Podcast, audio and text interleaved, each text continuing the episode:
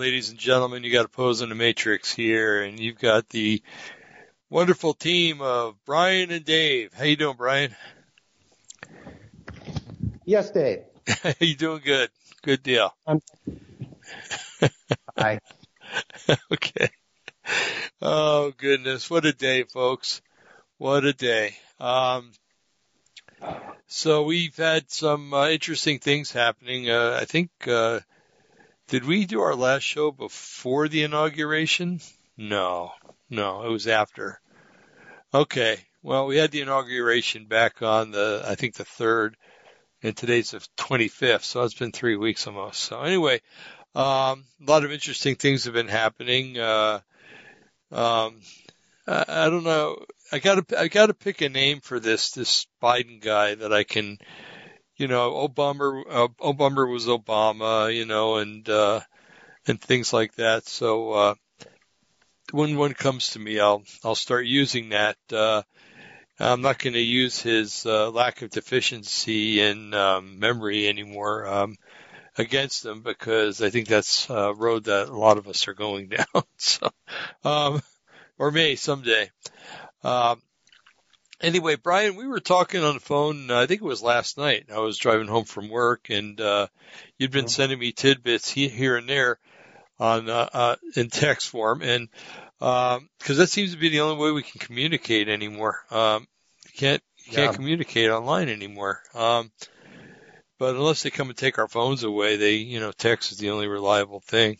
But uh, you know anything's possible. So um, we were talking, and you said that. Uh, well, first of all, um, you know, I don't know if you want to go into the amount of the troops in Washington, of course, but uh, um, different things that you've heard because um, you've you've been able to keep up on it more than I have uh, recently, and um, mm-hmm. so what's going on with with all that in the background that that may be coming down the pike pretty soon? Wow, there's a lot, um, and like I said uh, to you, Dave, and for our audience, that you know when it happens, it'll happen. So mm-hmm. a lot of this is just things that we're I'm reading, hearing, speaking to people, and getting uh, information. But basically, when we wanted Trump to do the Insurgency Act to arrest Biden and the co-conspirators of the false election, and we were disappointed in Trump that he didn't do that. He just left office.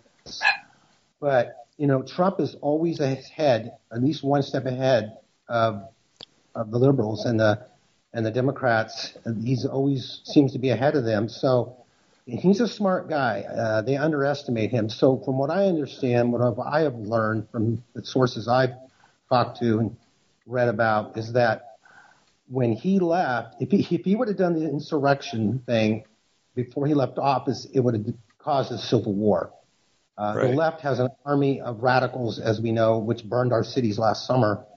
And so he, they would have just went berserk and it would have been bloodshed. And so Trump didn't want to do that. Plus, no, uh, the other half would never see him as a legitimate president. Uh, even though they didn't anyway, it would be worse. So mm-hmm. he decided, what I could tell and the information I got, he um, left peacefully and he turned over all the information he had on the election fraud that he had gathered to the military. Uh-huh. Um, he met, uh, I think, a month or so ago. I went to Texas to look at the wall that's being built, and he was there to see the wall. But from my understand, and, and this is not a hundred percent, but from my understand, he met with the high-ranking military officers at a huge base in Texas and these uh, officers, these commanders, um, some of them are not Trump friendly.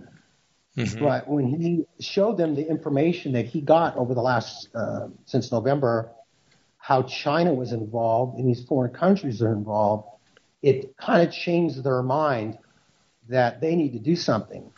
Uh, hmm. China, uh, Russia is not the threat, folks. It's China. China's actually got a bigger military than we do now, a bigger navy actually. Mm-hmm. So is it as advanced as ours? I don't know, but it's big.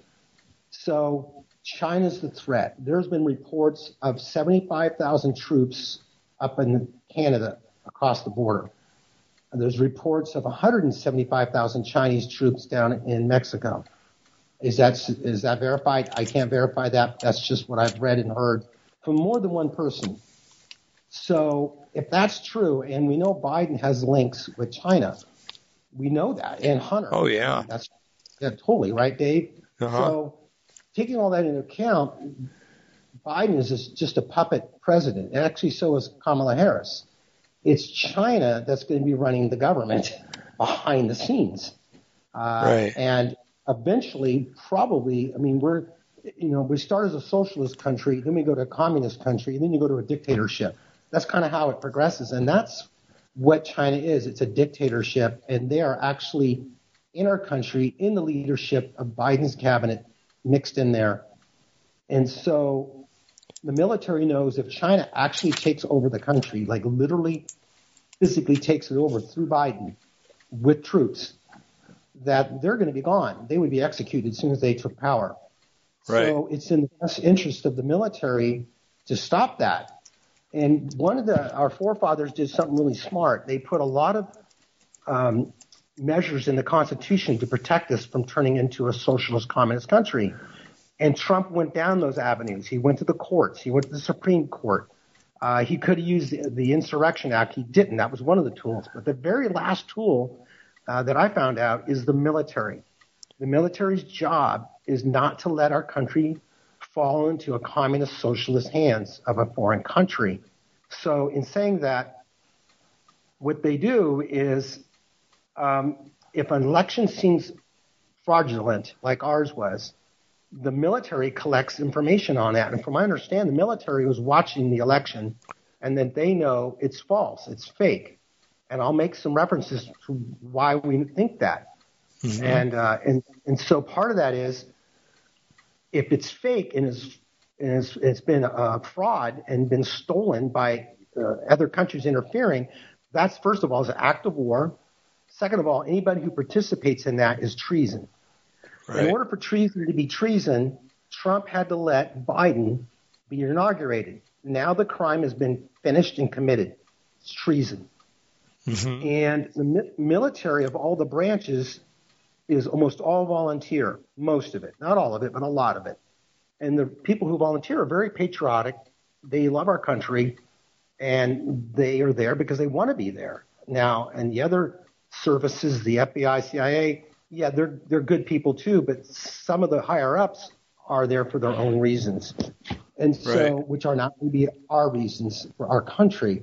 And so, what's happened is Trump met a month or so ago in Texas, gave all the material that he had in van loads to the military, which they already had some of their own. I heard, could be wrong. This has all not been substantiated at all, but stuff I've read and heard. Mm-hmm. And so they have all this evidence. And Trump didn't want to do anything before the election because it would stir up a huge civil war. So he's, this is totally out of his hands now. So if the military wants, and they have the evidence, at any time, we don't know when that could be. It could be now, it could be a month from now, six months, or it could never happen. But if they wanted to, they could go in with the evidence, arrest the people that were involved, take out the current administration uh, peacefully, and our country would be run by the military for a short time. This is in the Constitution. And right. then they would do an investigation into the election. If they found that there was any fraud and that Trump actually did win, they would bring him back as the president of the United States. Hmm.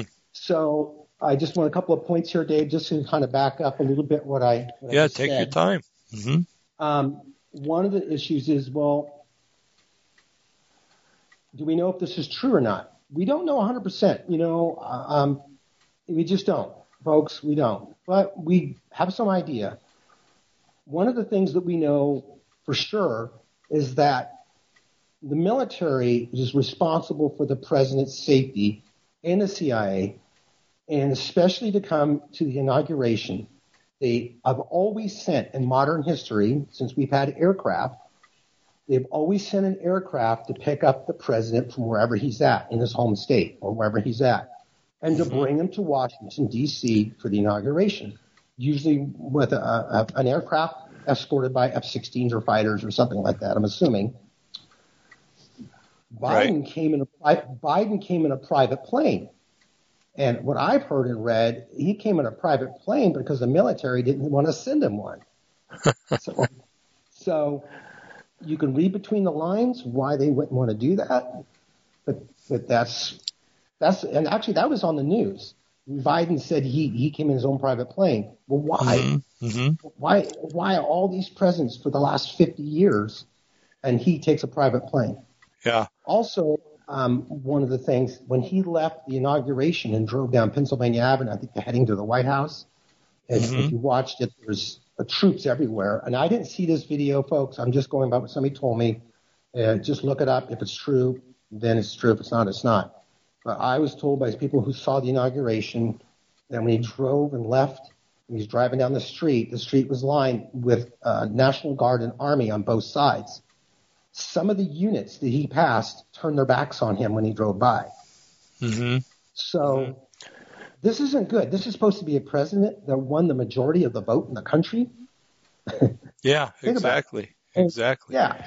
This is the president that everybody says is the savior and everybody loves him. And he, and Trump is packing out stadiums and he can't get 20 people to show up. Yeah.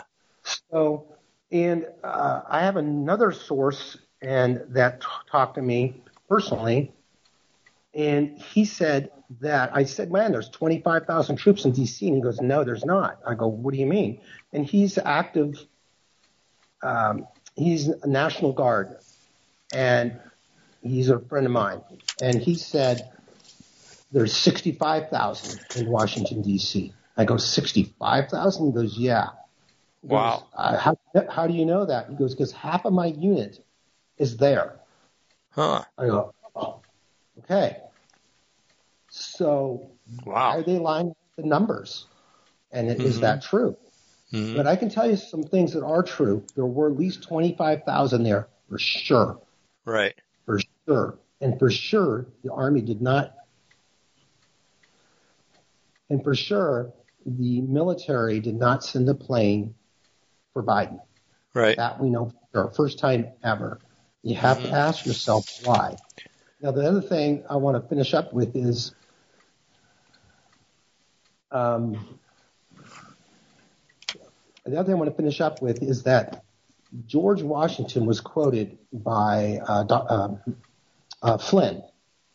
Um, it's a Michael Flynn. Mm-hmm. He did a tweet, and the tweet quoted George Washington, paraphrasing here, asking his troops for another 30 days. Mm-hmm. For another 30 days, don't give up. I'm paraphrasing, okay? I didn't read, I actually saw it on, on YouTube. And part of that tweet was to ask the troops not to give up for 30 days. Mm-hmm. Come to find out, the troops in Washington, D.C. were stationed for 30 days. Oh, wow. And so, um, you know, is there a correlation there? I don't know. What I do know is the military isn't the, actually constitutionally Biden's really not in control of the government. The military is. Right. Because they know it's a fraudulent, uh, a fake election, and that's why they didn't send a plane. That's why the troops turned their back on them. Mm-hmm. And it's basically they're running the country behind the scenes, huh. supposedly. So and we're waiting for is what um, I also heard is that whatever they're going to do, they're going to do it in the next few weeks or month or 2 mm-hmm. and that Trump's supposed to be back in office by March. Yeah, I've heard that. yeah, mm-hmm. I've heard that too. And so a lot's going on. A lot's going on. I, I can tell you one thing for sure, Dave, and audience, is that our country is in definitely a crossroads it needs a lot of prayer. We need to pray for our military. We need to pray that God's ways will be done in this country, not man's ways. Right. Uh, it could get really messy in the future. But um, one thing for sure, I, I read in Proverbs the other day, I think it was Proverbs 24, that the wicked's ways are always exposed Mm-hmm. And they always fall from their evil ways. Whatever they try to do to the righteous, to the good people around them, it always fails. Right. It's always exposed by God. And God Mhm. always comes to the rescue for his people. Right. Always. Right. And if, if they cry out, humble themselves, and repent, God will always come running to our side. Yeah. And that's where our country's at right now. Um, I see what Biden's doing already to our country and the things he's already passed. But, you know, uh, just a little note, footnote down here in California is that um, Gavin Newsom's going to be recalled. And uh Uh-huh. they got it out, and I think they got enough names. They have until March, and it looks like he's going to be recalled and have another election Huh. and he could lose, lose that election in June.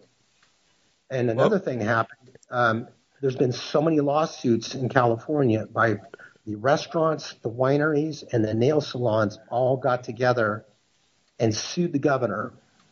And today he came out and said that the stay home orders are all lifted through the whole state Wow.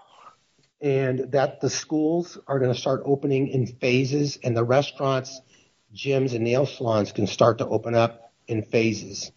Huh. But this happened to come about a day or two after this lawsuit went through and the news came out about the recall. Huh. And Also, it came out today that by the March, either February or March, there should be literally no cases of COVID in LA County. Yeah. Or I no kind of figured hospitalization. that. no Yeah. hospitalization. And it's weird because some of these uh, experts down here who are health experts, air quote, are questioning the governor because the, supposedly the hospitals are filled to capacity, but yet Mhm. he's taking the stay at the home orders completely off, and they don't understand why. I think, and it's my own opinion, he's under pressure. He's being sued, being recalled. So, folks, things can turn for the better. They Mhm. can. We we we got to fight with prayer, and we can't give up on our country. We can't. It's there's too much involved here. We've been sitting uh, in this country this last few generations at, in pretty peaceful times. You know, um, our jobs, our careers, but like our forefathers, now it's time to fight. And the way to fight is programs like this, prayer, going back to church, and Mhm. and going back to school and being free again because we're free people. And um, so a lot's going on. If anything happens, it would happen in the next few weeks. If it doesn't, then I I, I don't know.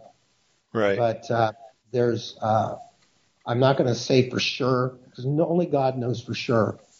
Um, but a lot's going on, and I know Flynn has made statements, and others have made statements about not to lose hope. So we shouldn't lose hope. Uh huh. Okay. Well, good. We won't. Yeah. Definitely won't.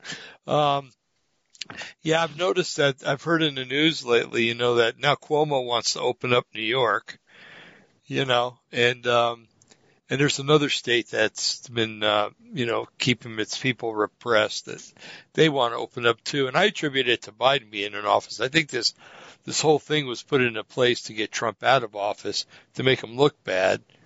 Um, that didn't work. I think he, he did a wonderful job. Uh, Trump did. And, um, you know, so, but every, everything you read, my goodness, everything you read, um, you know, if a mosquito bites a little kid in a park somewhere, it's Trump's fault. You know, it's, it's, it's ridiculous. It really is. And if you're a Democrat and you believe the liberal press, or if you're a Republican or lean to the right, and and you listen to the regular news, and you got problems. You got big problems because um, you're not getting the truth. Um, I knew a lady that grew up in Armenia, and, and she told me, she says, the news only tells you what they want you to know. And uh, this was back in the 90s. She told me that. So, uh, and she saw it here in the States when she came here. You know, she saw, because they originally uh, ended up in LA, I think, and, um, you know, she saw things happening outside that the news wasn't reporting about or was, or was reporting wrongly about. And she was, you know, kind of shocked, but not really surprised, um, that it would, it would happen that way here in the United States. But, um, again, she came in the 90s when we were starting our decline. or, or I should say, um, taking a deeper dive on our decline. Um, and, um, but, uh, it's just, you know, I heard about Biden taking a private plane and the news mentioned it once and that's all they did was mention it once. Like it was, um, like it was sort of unusual, but not uncommon the way they presented it, you know? And I'm like, well, you know, how else would he come in? You know, but I didn't know about the military sending planes for the commander in chief or the new one, um, until I heard it from you, Brian. Um, but, um, it's, uh, it certainly is a, now we, I sent to you something, um, by a Canadian woman and it looked like she was talking to a church and she was just trying to, just like you're doing tonight, just everybody just take it easy, be calm. You know, everything's going to turn out okay. And she also talked about Trump will be back in office in March. And um, that seems to be a reoccurring theme nowadays. Um, you know, I got to admit to you, uh, Brian and audience, that uh, uh, I was a little disappointed in um, in Q because you know I've been reading Q a lot. You know I've been. Um, I think that uh, Q is really, you know, whoever he is, whatever it is, kind of kept me going during the all this stuff that was going on with the trouble that they were giving Trump. And um, you know, not to say that I didn't trust in Yahweh, of course, but um, I did. Um, but um, Q was kind of giving us hope that you know that there that there were other human beings that knew what was going on, uh, good human beings that were going to try to affect change and stuff, and that we should just wait and be calm. And um, and I think it was good advice because I think a lot of people could have gone off their nut, um, seeing all the stuff that's going on, especially up in Portland, um, and in other cities like Milwaukee and uh, and and other hot spots. But, um, you know, it was always, okay, you know, don't worry, you know, he's going to take care of it. And, and I, I have to admit that, you know, when, when the, the landslide came, we were supposed to see a, a big red wave, remember? The big red waves coming. And, uh, that didn't happen. And then, you know, we started to hear about, um, you know, he's, he's going to take this to court and that's going to work. And, and I kind of thought that, you know, I was hoping that it would, but in the back of my, my brain or my heart or whatever, I was, I was thinking, no, you know what? Something deeper is going on here. Something that maybe even Q doesn't even know about. Um, and so, you know, a lot of people are down on Q right now. It's, oh, well, you know, he was nothing but a CIA psyop operation and stuff. And, and maybe he was. I don't know. Or it, or whoever Q is. I don't know. But um, anyway, but also, you know, when I was thinking that, I, I heard a little voice in my head. Um, it was me pondering, uh, just so that you know people don't think I'm psychotic. Um, but it, and, and the voice said to me, you know, well maybe the psyop operation was real, but it was to keep the enemy meaning the Democrats and the leftists and the Chinese and everything, keeping the enemy on their, um, you know, kind of confused and not, not able to know what's going on or thinking that there's something very serious about to happen any second. And, but it's not really going to happen any second. And, um, so it was, uh, it was, uh, very strange. You know, you mentioned the, um, the CIA. Well, we, we all know that the CIA was started by, was, Reinhard Gehlen, I think it was, that came over here from uh, from Germany and brought a bunch of scientists and politicos over from Germany and took our OSS and turned it into the CIA. So the CIA has basically always been a, um, a Nazi organization.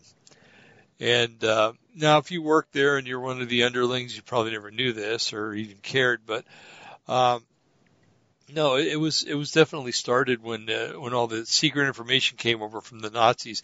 Um, in a way, we won the war. In a way, we lost the war. Um, and as it has been explained, and Jim was when he was on the show used to explain it this way: is that um, when when the Israelites went in and conquered a land, they were almost always told by God to not to take anything that the enemy owned and bring it back to your own land. Don't bring it back to your own camp. um, just leave it there. You know, and a, and a couple of times when they did bring it back, they got in big trouble. so, um, anyway, uh, but we brought the enemy stuff into our camp, and it was all for the sake of um, uh, technology and, and how we could be number one and the whole nine yards. And um, I think it's uh, the CIA is a, is a very dangerous organization. Um, uh, they they they well, the military's job is to break things and kill people. I think the CIA basically is the same way, except they break people and and uh, kill things. Um, but uh, anyway, they knowing that um, they're not to be trusted is is not really a surprise to me because uh, uh, they aren't. You know, they're they they had some really evil and corrupt beginnings, and uh, you know when um, when a baby is born, a baby is born with a certain with certain attributes. They look like their mother, their father, and stuff like that. And and when CIA was born, it it looked like its mother and father. Um, it, it, right down to the roots, right down to the deepest roots of the CIA. So, um, I do think that, uh, oh, well, the FBI, I think, is, is corrupt too. Hoover was corrupt when he, when he was in there. And, um, but, um, the NSA, I think, if I'm not mistaken, is working for Trump. Um, you know, they, they, they're listening right now. It's a matter of hi guys. Um, uh, but they, they record everything, every radio show, every TV program. They record every telephone, to, telephone call, every, uh, they have every text, every, that's why when, you know, the Hillary Clinton, um, emails disappeared. No, they didn't. NSA has everything. Um, and, and that's why, uh, was it Snowden or, um, yeah, Snowden, um, should really just be let go because he's, he's just, he just let go of things that, uh, or revealed things that are out there that need to be revealed anyway. Uh, whether any of it was top secret, I don't know. And if that was, then I, I changed my mind on what I just said. But, um, it's just, it's interesting that, uh, and, oh, yeah, that's another thing I wanted to mention, Brian. You said that, um, that some of the generals are against him, and I'd heard that. I heard that uh, right around the end of last year. I think that uh, the Navy was mostly with him. The Marine Corps is totally in with him. Um, uh, what is it? The uh, the Coast Guard's with him. The uh, the Army isn't so much with him. There's some generals out there that are um, that are uh, treasonous, and and there's some admirals, I guess, too. But uh, so that's when he told me when he had that meeting down there with all the Joint Chiefs of Staff and everything, and and told them, you know, that China's behind this and they and they get a hold of you guys, you guys are toast. You know, or they'll use them for a little while and then they'll be toast. Actually, they can't come in. You know, they'll acquiesce and say, you know, uh, the Chinese will say, you know, you just do what we tell you to do, and but they're going to know that the gun is pointed at their temple the whole time. Um, so that that's really inf- interesting information that that you brought up, Brian, and it's uh, stuff that I don't think a lot of people have heard. Um, we just read something. Uh, Barbara brought it in to me, and um, it said something like Trump was going to continue to fight, but he's going to continue to fight from outside using legal maneuvers and stuff like that. Now that might be another psyops. You know, that might be thinking, well, you know, make the left think, well, you know, he's he's gone. You know, he's he's just going to do everything from legal means, and we know we've got the courts in our hands. We know we've got the judges in our hands and everything else, and and so really really don't have to worry about that. You know, so just to to keep them on their toes and or actually keep them help them fall asleep maybe is a better way to put it, so that they um you know they don't think he's a threat anymore. And um, the last thing I heard is that the uh, that that impeachment's really going to go nowhere. Um, you can't impeach a civilian, and that's what the president is now, or, or Trump. Um, is right now he's a civilian, and unless they know something we don't know, you know, maybe they know that he still has influence with the military. And uh, but anyway, that's neither here nor there. But um, uh, so we, oh, you know, I had a laugh, Brian. Uh, you a few weeks ago we were on the show and you were talking about uh, all the ships that were um, anchored off of uh, uh, Long Beach. You know, remember that? Okay. Maybe Oh, yeah. oh, sorry, go ahead, Dave. I had Oh, on pause. Sorry. No, it's I mean, okay. No, you, you, you, you said about the ships being anchored, you know, waiting to get into Long Beach Harbor. And, um, so somebody had shot a video of that and they put it online and then somebody picked on that, up on that right away and said, Oh, that's an invasion fleet. Uh, you know, and I'm like, I looked at the ships because I know cargo ships.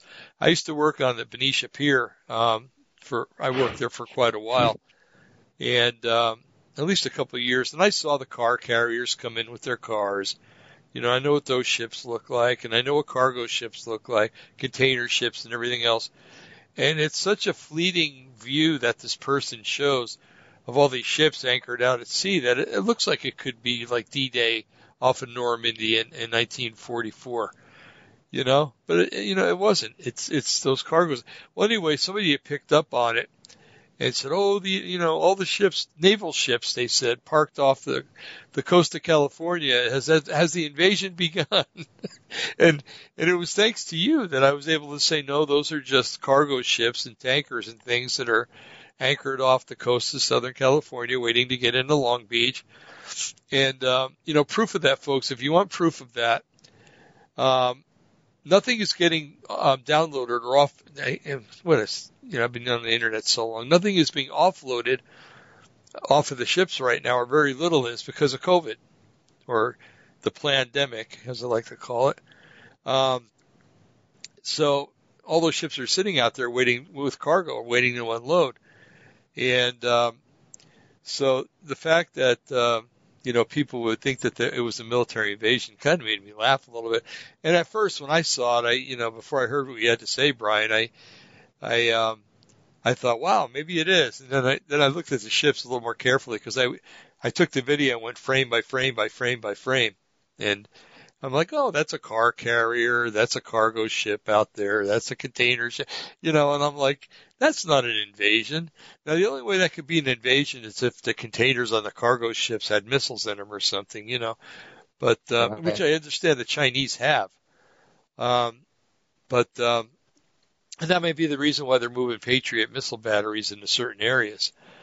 But, um, anyway, uh, it just, it was just real interesting and, and, and I was able to, uh, counteract some false information, you know. Um, nope, none of us are beyond uh, giving out false information or, or jumping to conclusions, maybe is a better way to put it. And that was definitely jumping to conclusions. When I see um, aircraft carriers and and destroyers and everything else out there, I'll know, and, and, and troop carriers, I'll know that there- it's an invasion. But until then, Yeah. I, you know, I'm not going to believe it by by any means. But um, anyway, uh, it was interesting that um, last weekend uh, we, we had a little bit of extra time, so we decided to watch a movie on TV. And I know I'm, I'm careening off the path here just for a minute, but uh, the basis of the movie was the uh, the USS Iowa was being uh, going to be turned into a museum ship, which it was uh, many years ago. Um, but it was leaving port in um, South Korea, and while it was leaving port, uh, there was a, a U.S. task force out at sea that was all of a sudden sunk by uh, like a like an unvi- invisible enemy, sort of. Um, yeah, that that was cloaked and could uncloak, lost its missiles, and then um, go away. And um, and also they had EM, EMPs on there, uh, which disabled the ships. So anyway, um, who's I going with? This? Okay, so um, anyway, so the Iowa, you know, is such an old ship that it's it's really, you know, um, it's it's not drive by wire like many planes and ships are nowadays. There's not a lot of electronics in the Iowa, and uh, because of that, the Iowa wasn't affected. And um, anyway, so what happens is that uh, well, the Americans right away blame it on the North Koreans, and then they blame it on the Chinese, and launched their B-2 stealth bombers, and um, it, the Chinese, you know, are getting ready to counterattack. They have their their their planes, you know, sooner or later end up off the west coast, and um, so um, uh, it continues on where they they the United the the crew of the um, the Iowa figures out that these aren't human beings, that they're an alien force that's trying to provoke mankind into destroying itself so we could take over the world. And um, so anyway, it was just it was very interesting to watch how how easily um, world governments can be manipulated into thinking that one's trying to attack the other. And man, what a scenario! Um, maybe that the Antichrist will use, you know, the, to get things all fired up, um, so to speak. Use uh, kind of a crude term. Um, you know, to make so and so think that they're being attacked by the other so and so, and and um, and starting World War Three, and then coming in and saying, you know, um, that's it. I'm I'm putting an end to this. So, and we've seen uh, various scenarios of that happening on different movies that have come out, but um, it just goes to show you how easily people can be manipulated, and and just watching the press and what the press has been doing recently with um, all the disinformation that they've been putting out about uh, about Trump and all the the propaganda they've been putting out about or pro Biden. And, um, you know, you could see that we're, we're at a social and at a cold civil war already. And I, I, I really don't think it's going to stay cold very much longer. And even if, if Trump is doing all these things to prevent a civil war, I, there's still going to be some kind of unrest and lack of peace in this country when um, all this stuff is revealed because um, there's just some dyed, dyed in the wool Democrats out there, liberals or leftists or whatever you want to call them, that that will um, that will not believe it. That'll you know talk about being conspiratorialists. You know they'll be the the first ones to say that it's well. Remember Hillary Clinton? You said back um, way back, I think it was in the 90s or something, that there was a vast right wing conspiracy. So um, actually, she's the the the originator of the conspiracy theory. um, it wasn't, it isn't the, um, the left or the, the people on the right. It was her. But, um, anyway, uh, so it's, it's interesting to see how people have been manipulated, will be, continue to be manipulated. And, um, I kind of use the analogy of milk. Um, you know, we're, we're brought up when, when we're when we're bored, we're brought up on our mother's milk. Most of us, some of us were bottle fed, but um, and we develop a taste for milk and we like it. You know, I'll be the first to admit, you know, I'll down a little thing of chocolate milk every once in a while, but um, uh, milk is to me it has a nice flavor to it, especially goat milk. But anyway, um, so we're brought up on milk and we're brought up to believe it's good for us. Well, milk, you know, after a certain age really isn't the best thing for you. Um, although people continue to drink it vociferously.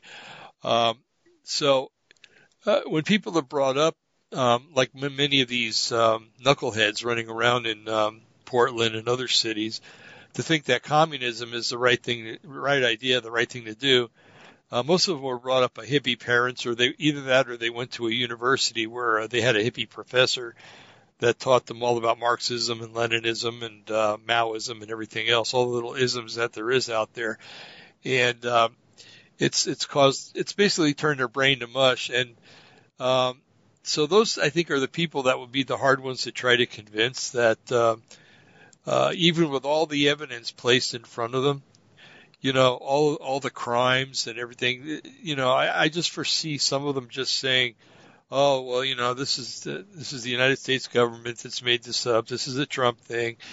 You know, there, there's no way that the Democrats could have done this. Um, you know, and, and really they're selling their own party short because when it comes to being devious and and uh, malaligned and everything else, the Democrats have the Republicans, or I should say the leftists have the rightest beat um, 9901. But um, anyway, um, I'm, I'm trying to kind of segue into, um, and I got to see. Okay, I've only been on for 40 minutes.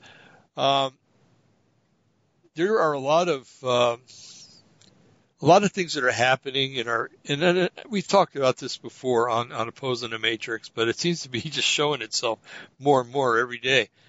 Um, there, there seems to be a lot of parallels between uh, the formation of Nazi Germany in the 1930s, you know, its its infancy and its inception, and and what's happening in the United States.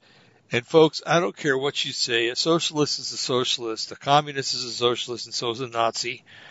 Okay, they're all socialists. They just they just think a little differently. Okay, um, and and I was kind of looking at um, parallels between the United States. Have you ever done this, Brian? It's kind of a real interesting story, a, a study. If if you if you look into it, uh, I know that you know you're a busy guy. You don't have time to do everything, but um, have you ever looked at the or or seen the parallels at all? Yeah, I mean, I've I've read things in the past about uh, pre uh, Germany pre World War II, even after World War One, and one of the things that was done uh, in Germany and some of the other countries in Europe, especially Germany, was one of the things they did first was remove the guns from the people. Right. Uh, it wasn't like the United States is now. I mean, everybody here's got a gun. There's hundreds of millions of them, but people were able to arm themselves and that it took them a long time to do it, but they used the guise of uh, mass shootings, uh, you know, crime and different things. And it, you know, just just a little uh, footnote here. There's nothing new under the sun. man yeah, that's true. Predict- man is so predictable. Our technology is better and stuff like that, but our our heart is still the same. Uh, speaking of mankind, Right. So um, um, this isn't new. What's happening in our country? It happened in Germany. The Germans, uh, the government, and under Hitler and even before Hitler, the Communist Socialist Party uh, got in power and started taking the freedoms of the people away. The first thing they attacked was the freedom of speech. And then the next thing they went after was guns. And eventually they got most of the guns out of the country and they censored people that were speaking against the German government. Uh-huh. And then then they used religion uh, in some of the uh, I don't want to say that denomination, but some denominations got on board with them, and they were used to actually persecute the Jews. Right. Uh, and and so I don't want to get into that. It's another whole another whole thing. But um, you just first you control what people say, how they say it. You and then you take their guns away. They can't defend themselves. Uh-huh. And the next thing you know, uh, you invade other countries. You actually take the Jews that are in your country and put them in internment uh, camps. Right. Uh, you know, um, uh, there's a name for them. They don't call them that. Uh, Concentration. Re- yeah. Yeah, re-education centers. Uh huh. You know, so um, internment camp, prison, right. torture, torture places, and so what's happening in our country? Uh, what are they doing? They're trying to take our guns away. The First Amendment. They're telling us we can't worship. They're telling us how to worship. Uh, they're telling us we got to be careful what we say if it might offend somebody. And now uh, Biden just passed where the gender neutral bathrooms and uh, uh, gender neutral people can actually join the military now. Right. Um, so we're it's that's how it starts, folks. They, that's what they do. They they go after your freedoms and they start to control you. And the way they do this, and the way they did it in Germany in the 30s, is fear. It's mm-hmm. all about afraid. We will the the government, whatever government is, we will take care of you. Don't be afraid. You know, we have a military, we have the police. The police will protect you. This, this, and this, and this. It's the same old thing, a different century. Right. same thing. It's happened before. It happened World War One. It happened World War Two. It's happened in the other empires, even back in the Bible times, in the ancient empires in Babylon. All this stuff is is nothing new. And and so what they're doing now, what Biden is doing, he's going to uh, he got rid of the pipeline. He's going to probably outlaw fracking. He's probably going to outlaw coal. Um, it's going to cause millions of people to lose their jobs, and yeah. he knows this. They know what they're doing, and their and their thing is, oh, they can be re-educated for other jobs.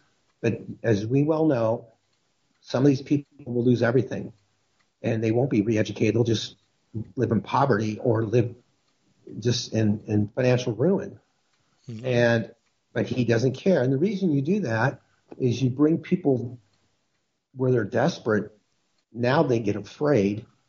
And then you say, hey, we can help you. We're going to pass a 1.9 what, billion trillion stimulus package, and we're going to give you five hundred dollars or six hundred dollars or fourteen hundred or three thousand, and Right. that's supposed to help us. Um, I don't know about you, but a thousand dollars coming here or there, that's not how you live. You Uh-uh. can't pay bills. Okay. And so they make you afraid. They disarm you. They make you where you can't speak. They make you afraid. And then they put laws in place to put your neighbor against you. Right. And that's what they use COVID for. If you see somebody not wearing a mask, report them.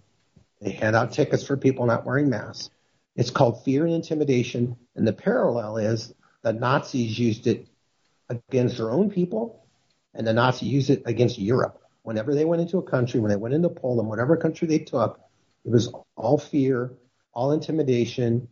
If you help us control your people by telling us what they're doing, you will will give you uh, you know incentives to do that, like not die, you know, maybe money, uh, neighbor Right. against neighbor, and that's kind of where that's exactly where it's going. Um, that's where the country's headed.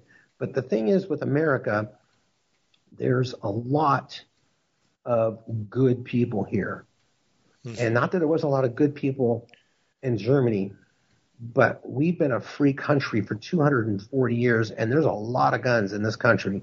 Yeah. there's a there is. lot of there's a lot of ex-military in this country. There's a lot of good people in this country, and our own military is patriotic, at least at this point. So there's a lot to be hoped for. That the Democrats, if if nothing happens to Biden and he stays in there, um, God will come through. There's a lot of good people. We fight. We have to get it back. We have to fight back. We have to vote people in. We have to change the laws in these states that stole the election. We've got to pressure our senators and our congressmen to do this. That we got to sign petitions and recall our governors. That's how we fight. It's working so far. We don't know if our governor is going to be replaced, but he's probably going to be recalled, and I bet he hates that. That, that probably really ticks him off. But that's the way it goes when you mistreat your people. That's right. So, and I'd rather do this right now than fight street to street, door to door for our freedom. yeah. And like the Civil War, it was literally brother against brother, literally. Right. And, I, and nobody wants to see that, at least on our side, at least uh, the good people in this country that voted for Trump and, and the other people that voted for Biden that are just good people, but just got lied to. There's a lot of good people in this country. They're not all bad. There's a few people that are ruining it for everybody. So uh, uh, any Trump supporters out there it doesn't mean all the people who supported Biden are bad people. They were just lied to, and and they were and they believed it. But they're good people. But there's some factions on that side that, as you saw on the news this last summer, that want to destroy our cities, burn and pillage. Those are not good people, Right. and those are not true patriot Americans hmm those people want to control us and take our country. Right. And shows like ours, and there's other shows out there that give information, and information is power. You've got to be knowledgeable about what's going on Uh-huh. because you see on channel five or seven or nine or whatever those main channels are, the ones that you and I grew up with, Dave. Remember, we it was just the three main channels. Remember? Yeah, the Yeah. alphabet channels. Yeah. Yeah, I mean, th- there was Ed Sullivan was on, you know, in those those- that era, but there's hundreds of channels now, and there's hundreds of internet uh, podcasts, and all over the place. So there's a lot of place to get information, and if it comes down to just taxing each other, then we we do that. We do what we got to do to get it done. Mhm. That's right. But um, God is ultimately in control. I thought to myself, well, maybe Biden's in there. Maybe God wants him in there because maybe our country needs a little shaken up to get closer to God, right. you know, and that goes for me too. You know, when we, when we kind of forget who God is when things are going good and his goodness to us, his kindness toward us, we get a little bit of laziness. At least I do sometimes.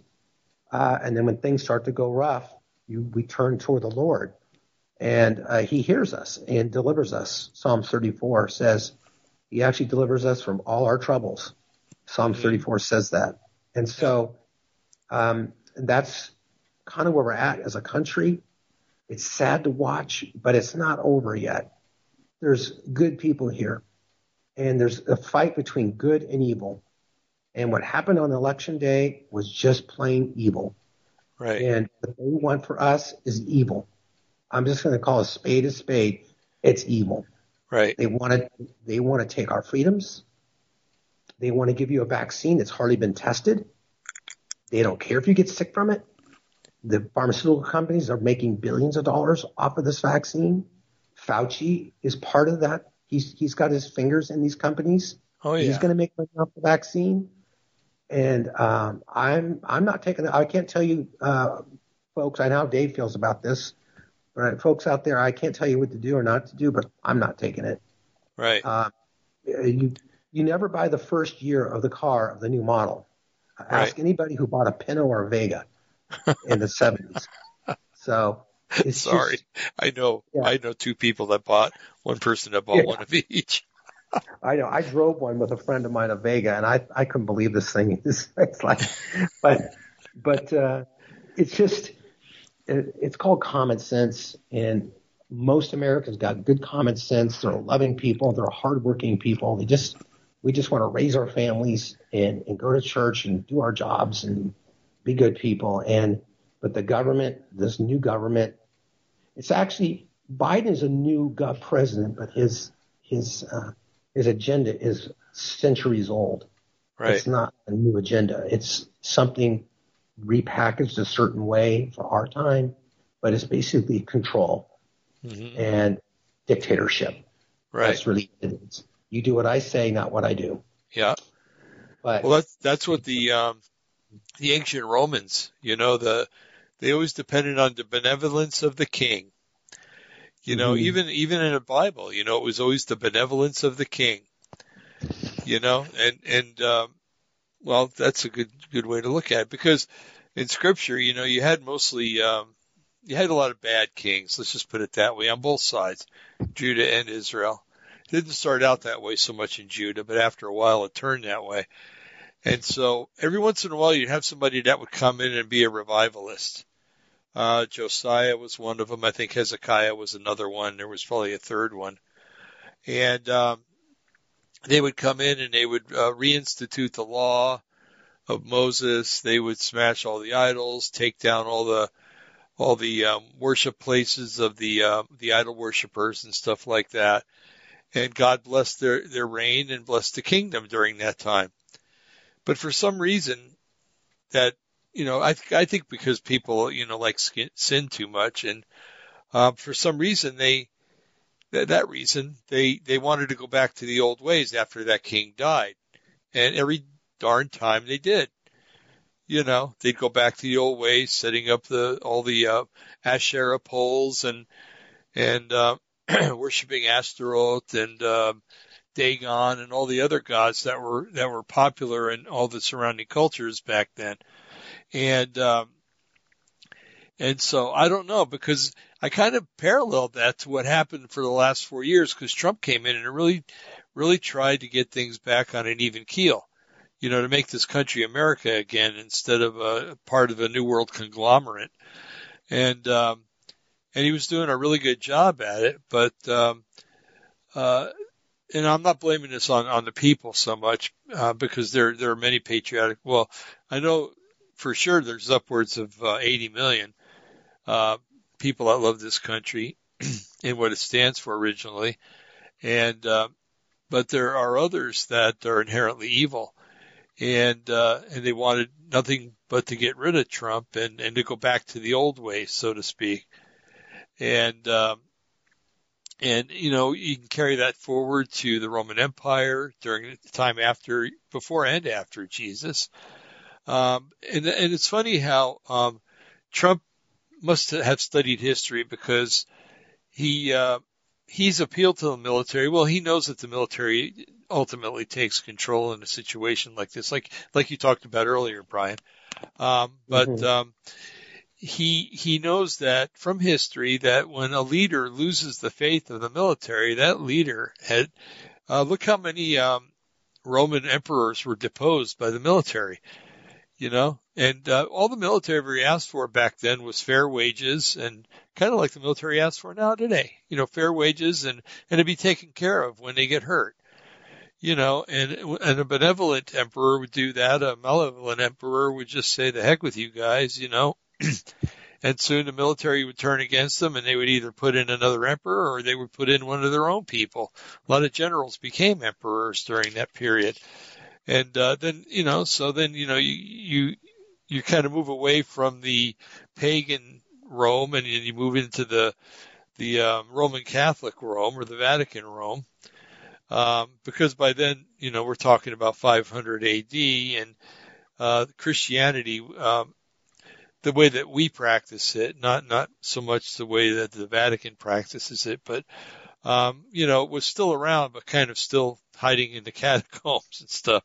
Uh, and they were hiding from other Christians. Um, but um, so then you had your your there were some good popes. Don't get me wrong, um, but most of them were were pretty evil people. I mean, uh, and they, and they saw it as a, an opportunity to seize power and stuff like that, just like the, the secular, their secular counterparts. And then they would start fighting with their secular counterparts. You know, the, the king has more authority, the king thought. The pope has more authority, the pope thought. So then it became battles between the king, the kings, and the popes. And, and, and man, what a mess that was, you know, and, um, I, I took college courses on this, so I, I know a little bit about it. But anyway, um, so it's always been a, a, a, a lust for power by people that lust for power, the people that lust for fame, power, money. And, um, I think what they couldn't stand about Trump is he already had power. I mean, he was, he was, a, he's a billionaire. You know, he doesn't need money. You know, so he wasn't in a job for money. As a matter of fact, he was giving away his paychecks to charities. You know, so, you know, and and the people that inhabit, or I should say infest Washington, maybe that's a better way to put it. Um, they they couldn't stand that. First of all, they're making he's making a bad example of them because they're in it for the money, and uh, you know the people were starting to see that. You know, how do you go in with being worth one hundred and then get out of office thirty years later being worth, um, you know, sixty million dollars? You know, uh, Harry Truman said, anybody that goes into politics poor and comes out rich is a crook. And, and that's a Democrat that said that, folks. That's a Democrat. Um, so you can't argue with it. Um, so anyway, um, there are just so many parallels and, and, and then we work ourselves up to, and, and Brian, if you don't mind, I will mention the church. um, yeah. Uh, Martin Luther back in, um, the time of the Reformation, and don't get me wrong, he did a lot of good things. Okay. It took a lot of guts to nail that 95 thesis on the, on that door in that church. And, um, and he was a wanted man the rest of his life. He really was. Um, and so were others like him because he started a reformation, basically a, a revolution inside the church. Um, but one of the things that Martin Luther had that, that wasn't so good is he hated Jews. He hated Jews with a passion. He wrote about Jews like they should be exterminated like cockroaches. And, and, you know, he went on to form a Protestant denomination or, you know, they, they called themselves after him, let's put it that way, called the Lutherans. And, and they were the basic, um, they were, were the, uh, uh, the Church of Germany were Lutherans and, uh, well, uh, uh, Catholics also. But, um, uh, so, you know, imagine, you know, generation upon generation being brought up reading Luther's works about how bad Jews are. And then all of a sudden Hitler comes along and he says, Hey, these people are causing a lot of problems. You know, they're, they're, uh, they own all the businesses. They're intermarrying with our daughters and our, you know, and stealing our wives away from us, which was a common thought back then. And, um, you know, we got to do something to get rid of these people, you know, and then, uh, the, that book, um, The Protocols of Zion, he made that very popular back then too. But, um, so anyway, you're brought up and you're steeped in that, in that, uh, that tradition, let's put it that way.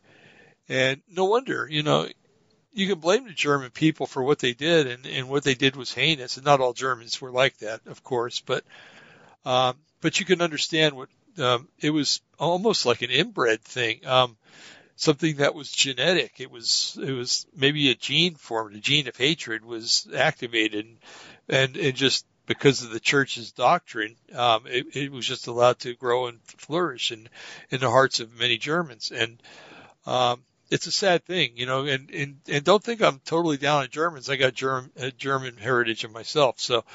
Um, you know, and as a matter of fact, one of my ancestors, um, um, got uh, his uh, baronhood because he put down a Christian rebellion. So, um, you know, I if anybody has the right to talk about this, I do.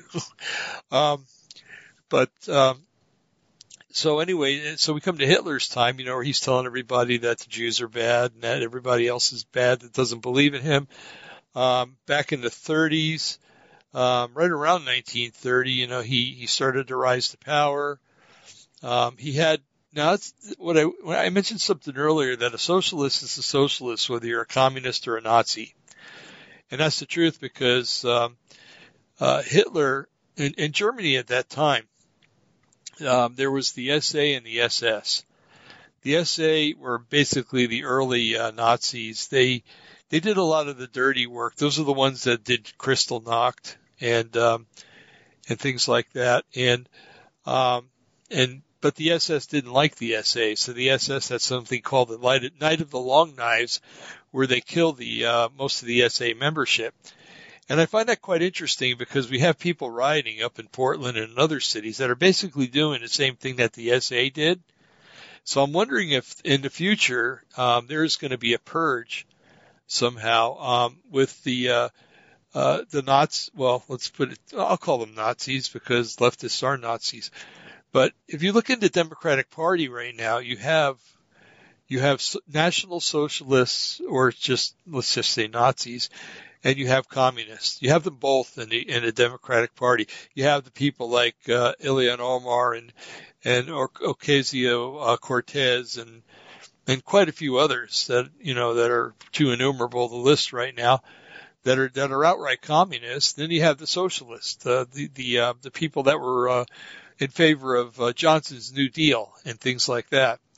Um, so that party represents both of them. Now, there's either going to have to be a, a, melding of the ways, which I think there never will be, because um, the uh, the socialists do not like the communists, and you could tell because Bernie Sanders has had a very popular following and has basically gotten squat now for what 16 years, um, and uh, so the, the the Nazis and the in the um, Democratic Party do not like the socialists or the communists in the Democratic Party, and as long as the old guard is there, the new guard will not be able to take over. And it was much like that in Germany. Uh, that while the SA was in power, the SS was kind of weak. So Hitler gave orders for um, who was it? Um, not Goering, um, Himmler to uh, basically annihilate the SA. So they had the Night of the Long Knives, and uh, there was uh, mass assassinations all over Germany of SA members. Now the SA were, you know, they were evil to begin with, and a lot of them were uh, leaned the other way when it came to sexuality. Let's just put it that way. Um, Hitler saw that as a definite no-no. Um, and I'm not saying that that gays should be killed. Please don't like, don't write that into that, okay? Um, but that's what Hitler believed, and, and that's what happened. And um, so I, I'm wondering if in the future there's going to be some kind of purging in the Democratic Party where uh, one is going to get rid of the other one. Um, either the young up and coming communists are going to get rid of the old guard, or the old guard's going to get rid of the the up and coming communists. Um, the uh, uh, one of the main things that happened uh, during Hitler's rise is, um, and it's quite popular knowledge that the Nazis started the Reichstag fire. the Reichstag was basically their their capital, where their parliament met. Um, does that ring a bell? You know, we just had the invasion of the uh, the Capitol the other day, um, and they weren't Trump people either that went inside. Um, as much as you want to argue that you're wrong, um, but um, so the Reichstag fire, and I'm, I was wondering, I was thinking, Brian, you know, what could the Reichstag fire? How could that have happened to us? And it came to me 9/11. 9/11 mm-hmm. was orchestrated, I do believe, by by this government or by the um, I should not this government, but the um, the bankers and stuff, the uh, the deep state, the uh, the elites and stuff to to clamp down on us where our freedoms are concerned. And that's boy, did they do that. Um, I can remember days when you take somebody to the airport, you can walk them right to the gate and give them a hug before they got on the plane. Can't do that anymore. Yeah. Um, you didn't have to walk yeah. well through metal detectors so much before 1972, I think. Um, and uh, you know, it, we had a fairly free society, and then all of a sudden 9/11 happened, and boy, all of a sudden there's the Patriot Act, there's this, there's that, and you know, you you wonder if uh, 1984 was uh, being reenacted. Well, anyway, um, so that we did have our Reichstag fire, and we did have a way for the for the government to clamp down on us, and it has been doing so progressively. Um, so let's see, that happened during George Bush's. And if you think George Bush was a good guy, you need to do some study. He wasn't. Um, he's he's from an oil family, and uh, remember, I don't know if you remember this, Brian, but he promised us that after we won in in um, Iraq, that we would be getting oil from there. Um, I never saw it. Did you? no, never did. Still yep. waiting. Still waiting. So um, anyway, uh, my my my sources, what I what I read, telling me that he's he's going to be going with the rest of them anyway. But uh, and then you got uh, Brock Barack Hussein Obama, and any country that would that would vote in somebody with the middle name of Hussein only about seven years after 9/11 happened, which is supposed to have happened because of Muslims. Um, I, I don't know. People need to have their head examined. Or did he really win? Or was it a, a thing like we just experienced this last November? Um, so anyway, um, Hitler, uh, he took power and, um, but he didn't have complete power. And let's see, what did I write down here? Uh, 1934 was the night of the long knives. Um, Hindenburg would have been a symbol of the Republicans, um, on our current day Republican Party. He was more of a federalist. Uh, uh, he loved his country and, you know, it was Germany first and everything like that. And that's the way it used to be, folks, in case you don't know that. Everybody loved their country and we were all, all, all, trying to make a, a world of, uh, a new world order. But, um, so Trump's, uh, desire to keep America great, uh, wasn't a new idea. It's been around for centuries or millennia. Um, so Hindenburg died on the 2nd of August, 1934, and not long after that, they had a an election, and get this, it was it was a poll election that uh, favored Hitler 90% to 10%. Now you're not going to tell me that 90% of the Germans that voted voted for one man. I'm sorry. I believe that like I believe that Biden got elected. Okay. Um, so see the parallels? So now you got a guy that's, that's going to go down as being one of the most notorious evil people that ever lived gets elected um, in a in a, an election basically where and it said everybody was invited to vote. I read that everybody was invited to vote. So you know, I, and, why would it say that unless it was people that weren't ordinarily able to vote? Uh, maybe criminals, um, uh, and, and other people that, you know, even today we don't allow to vote for the most part, but that's changing. Um, so everybody was allowed to vote. So then he got 90%. And uh, after that, he took over the presidency and the chancellery, and uh, and it went downhill from there, folks. So um, you know, we, we've got uh, a man that was trying to restore America to its natural values, and now we've got a man that's uh, that wants to reverse all that and turn us over to the Chinese and to the New World Order. Um, I understand that he's reversed the Paris Accords and we're back in there again. Is that right, Brian? Yeah, that's right. Okay, so who do you think is going to finance that? Well, we are. Yes, we are. And. Yeah. Mm-hmm. Yep. And uh, and it's the funny thing is that you know we we've had the cleanest America we've had in a long, long time. Um, there there is no climate change, and if it is, the world's getting colder. Um, but um, it's uh, so we have to finance for the rest of the world. Now the Chinese and the and the uh, and the Indians, you know, the country of India, they pour out more hydrocarbons into the atmosphere than the United States ever did. Um, but they're not going to have to abide by the accords, not the accords, not right now anyway. So they can continue to, to produce and mass produce while we're going to have to stop producing. And uh, basically, all this is is to break the United States and to turn the United States into either a third world country or convert it over to a communist country, which in my estimation is the same thing. Because if you look at Venezuela and Cuba, um, they're not exactly thriving, um, and, and neither are any of the um, the socialist states out there. They were actually, Brian, they were actually on TV the other day trying to justify the Scandinavian socialist uh, medicine uh, and the huh. socialist socialist uh, governance um, by saying, "Oh yeah, they only have to pay forty percent of their their paycheck to the government." Only forty percent. Only forty percent. Well, the rest of Europe has to pay more. And I'm going, you guys don't get it, do you? You know, forty percent is you know just ten percent away of half of everything that you earn. And what do you get in return? You get um, you get a.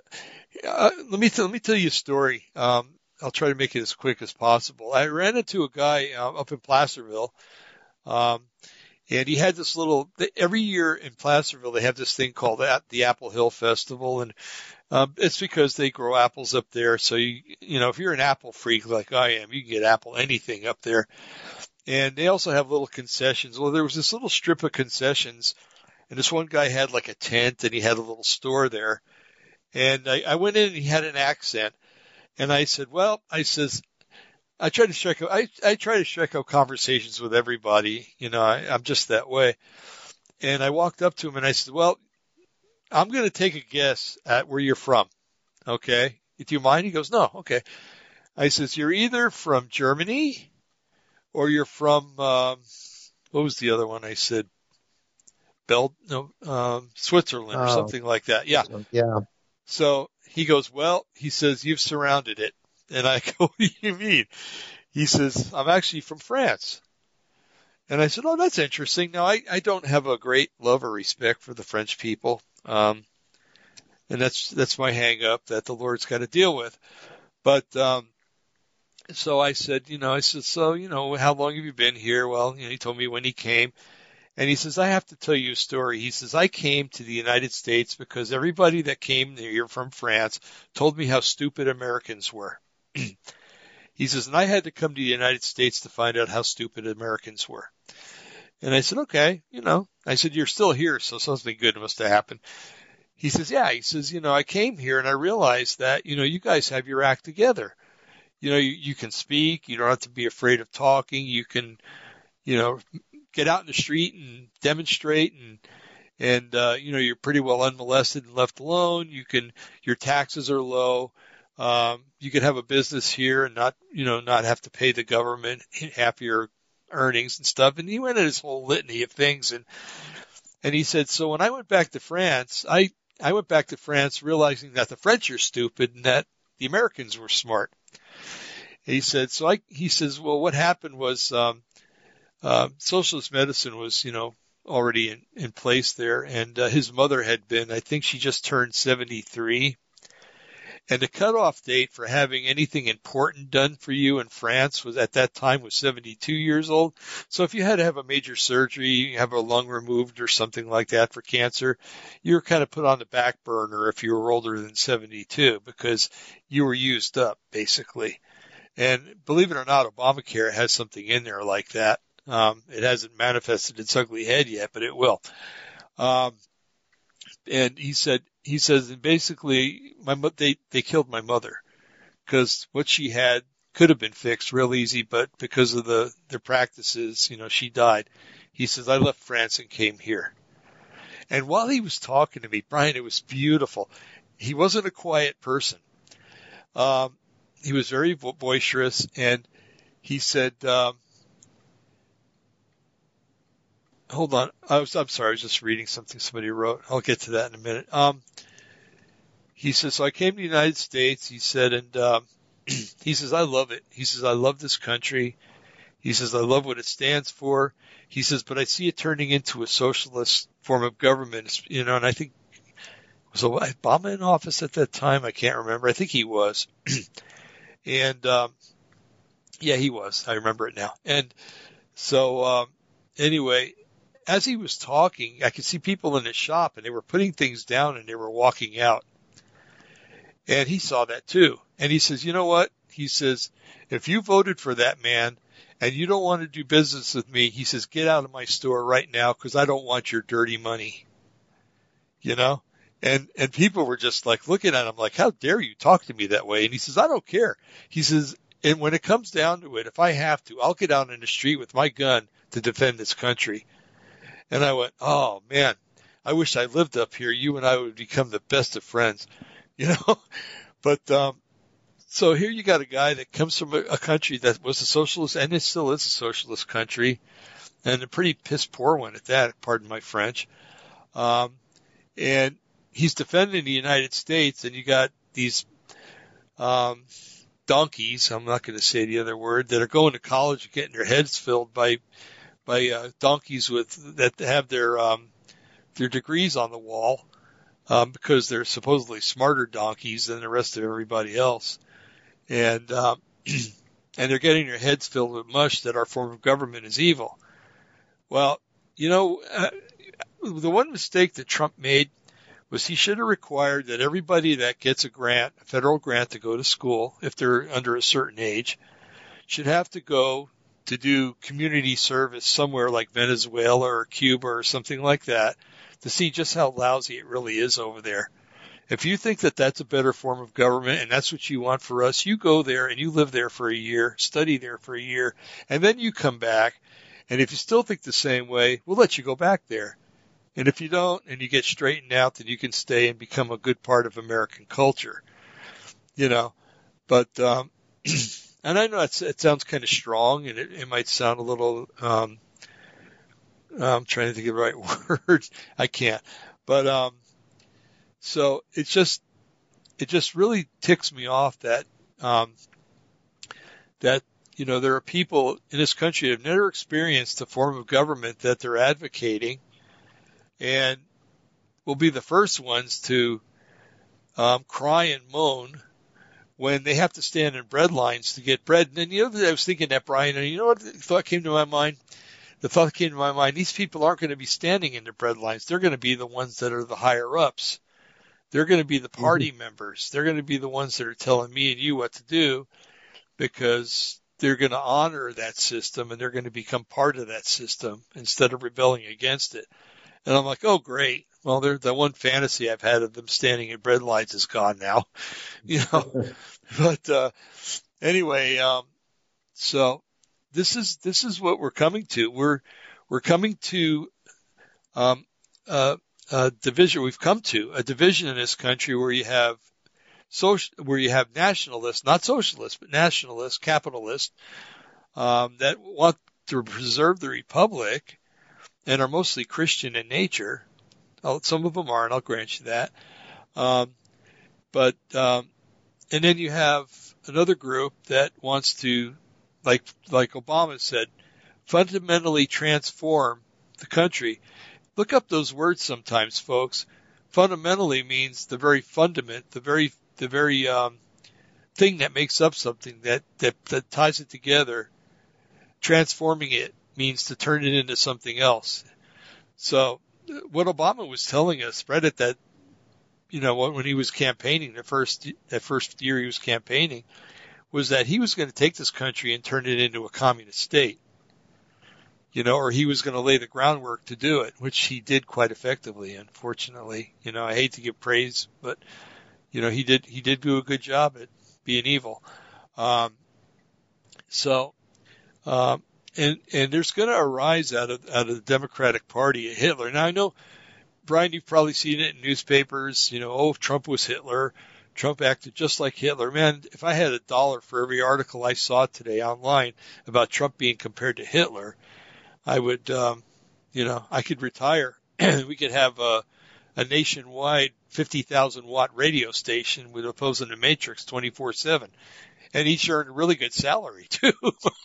um, but, um, uh, it's, um, it's just a shame that, you know, and I, and I found in my life, and I'm sure that a lot of you have too, that it's usually the person that's doing the worst sinning that blames others of, of sinning. Um, I've, I've, I've been in past, we had a pastor down in, in Vacaville, um, years ago that, um, uh, wanted to build a bigger church and, uh, basically actually talked people into taking out second mortgages on, on their homes to give to the building fund while he was purchasing real estate um, all over the place. And I found out about that and broadcast it around, and that didn't go too well for him. But anyway, um, it's uh, it's just if they're if they're saying about something about Trump, if the press is, and you said this last week, I think Brian, don't believe it mm-hmm. Because they're probably that's probably what they're doing you know, and they want to get your eyes off of it and my, my eyes off of it and Brian's eyes off of what they're doing so that they can get away with it. So they're, they're turning Trump into a scapegoat, um, so that their plans can be fulfilled. And when, when all is said and done, all is shaken together and, and running over and the cup's running over, we're going to realize that they were the ones that were guilty of doing the very things they were accusing others of doing. I've had it happen to me at work before you know, David's doing this, David's doing that, you know, and I'm like, walk up to my boss.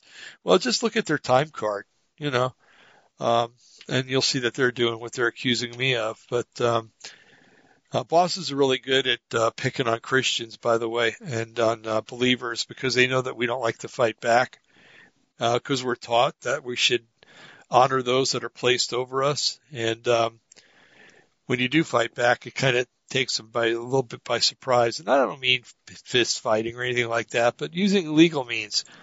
Um, um, I, I found that I've, I've got a pretty good photographic memory when it comes to people wronging me. I don't know why that is.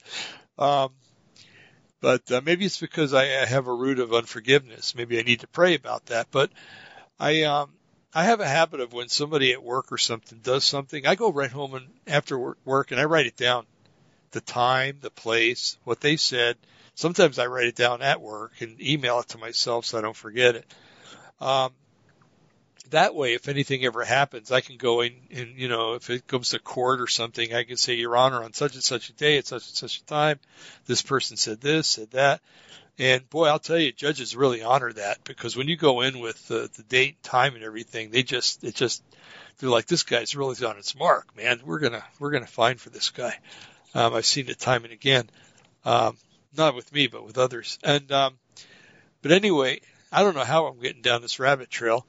Uh, but, um, so, um, so Brian, do you, you know, in your heart of hearts, um, what do you, do you, I don't know. I don't know how to ask this question. What do you see happening? I mean, I know you're taking a, a wait and see approach, but what does your heart hope will happen? Maybe that's a good way to put it. Um, you know, between now and whenever. My heart hopes that the military will intervene, arrest Biden, arrest Nancy Pelosi, Chuck Schumer, all the ones involved in the fraud.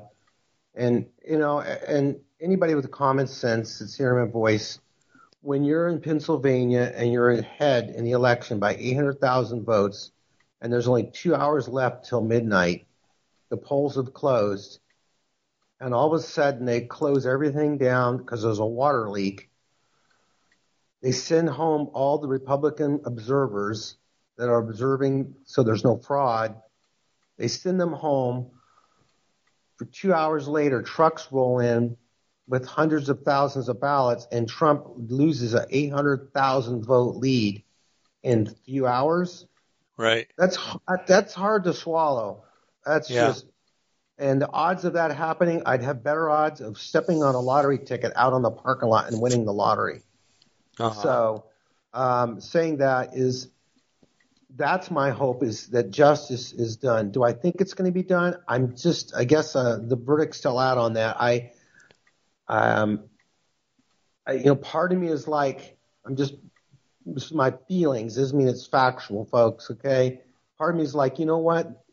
Biden's in there for four years, and we're going to have to fight to win in two years the House and the Senate back and win those back. If right. we can win those back, he's pretty much stopped his tracks, except uh, as Winsong uh, sent some messages to us, Dave, uh, earlier uh, about the executive orders. Uh, those he can still do, but with an executive order for Windsong, anybody out there, it's not like a law passed through Congress. And that the next president comes in can eliminate that. Right. Uh, that's one thing about an executive order. It's not written in stone.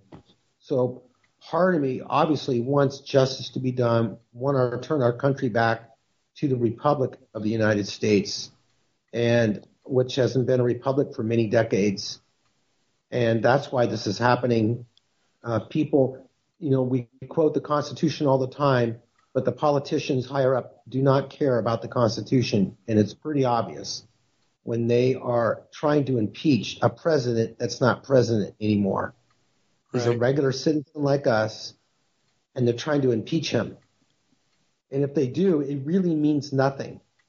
They're just trying to make an example out of him and basically thumbing their finger up at the 74 million people that voted for him. They're really doing that. That's what they're doing. So, um, is I, I, I, I'm hoping that justice will be done. But the way things have been going the last few years, like think about it, uh, Hillary Clinton, Dave, Yeah. caught red-handed, 30,000 emails, erased, all this stuff going on. She has never been arrested. James No. Comey's never been arrested. Nope. Um, James Clapper's never been arrested. Obama, look what he's done. Biden, look at Biden and his son. His son caught red-handed, and um, Joe Biden on camera basically said, "You're not going to get a billion dollars from us unless you get rid of the prosecutor." And Right. he, he goes, "You know what happened? hour later, they, he was gone." Uh-huh. He said that on. That's collusion. That's Yep. the very thing they were going to blame Trump for. Uh, they did. Right. So anyway, it's just it's just craziness. It's just craziness. You know, it's Mhm. just absurd, absurdity what's going on.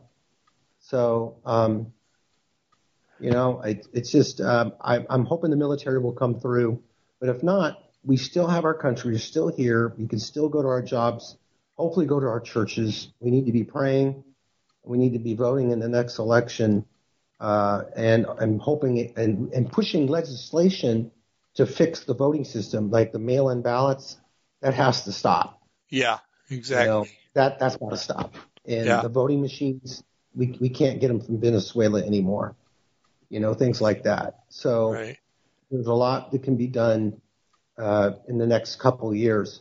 But if Biden stays in there, buckle up. Right. Um, so, um, you know, and it, actually, I shouldn't say Biden. Kamala Harris is going to be the president. I, it's, I'm not sure when, but uh, pretty much she's going to be the president in probably the next few months or year or less. I'm guessing. Uh, Right. That's why she was picked. Uh, as you know, Biden's his cognitive abilities are pretty limited sometimes. And right. so they're they're gonna yeah, and and the Democrats know this. And think about it, they know that this man's probably got dementia or Alzheimer's early stages. And look what they're doing. They're using him. They don't Yeah. even care, but I mean, they're using this guy. And I'm not going to say poor Biden because he's not. He's he's he's he's running havoc right now for our country. He's already cut hundreds of thousands of jobs overnight Yeah. you folks. I mean, actually millions of jobs if you count all the, the pipeline that he stopped and all the subcontractors and contractors and the support people. It's it's probably a million jobs in one night, one Uh-huh. stroke of a pen. And so, um, but you know, we're still here. We're still got America. Um, we still have uh, hope in God that He can fix this. So, but um, the best thing we can do is pray. I always say that because it's true. Mhm. Uh, if you want to change the mind of somebody, pray for them. right. You arguing with them is not going to change it.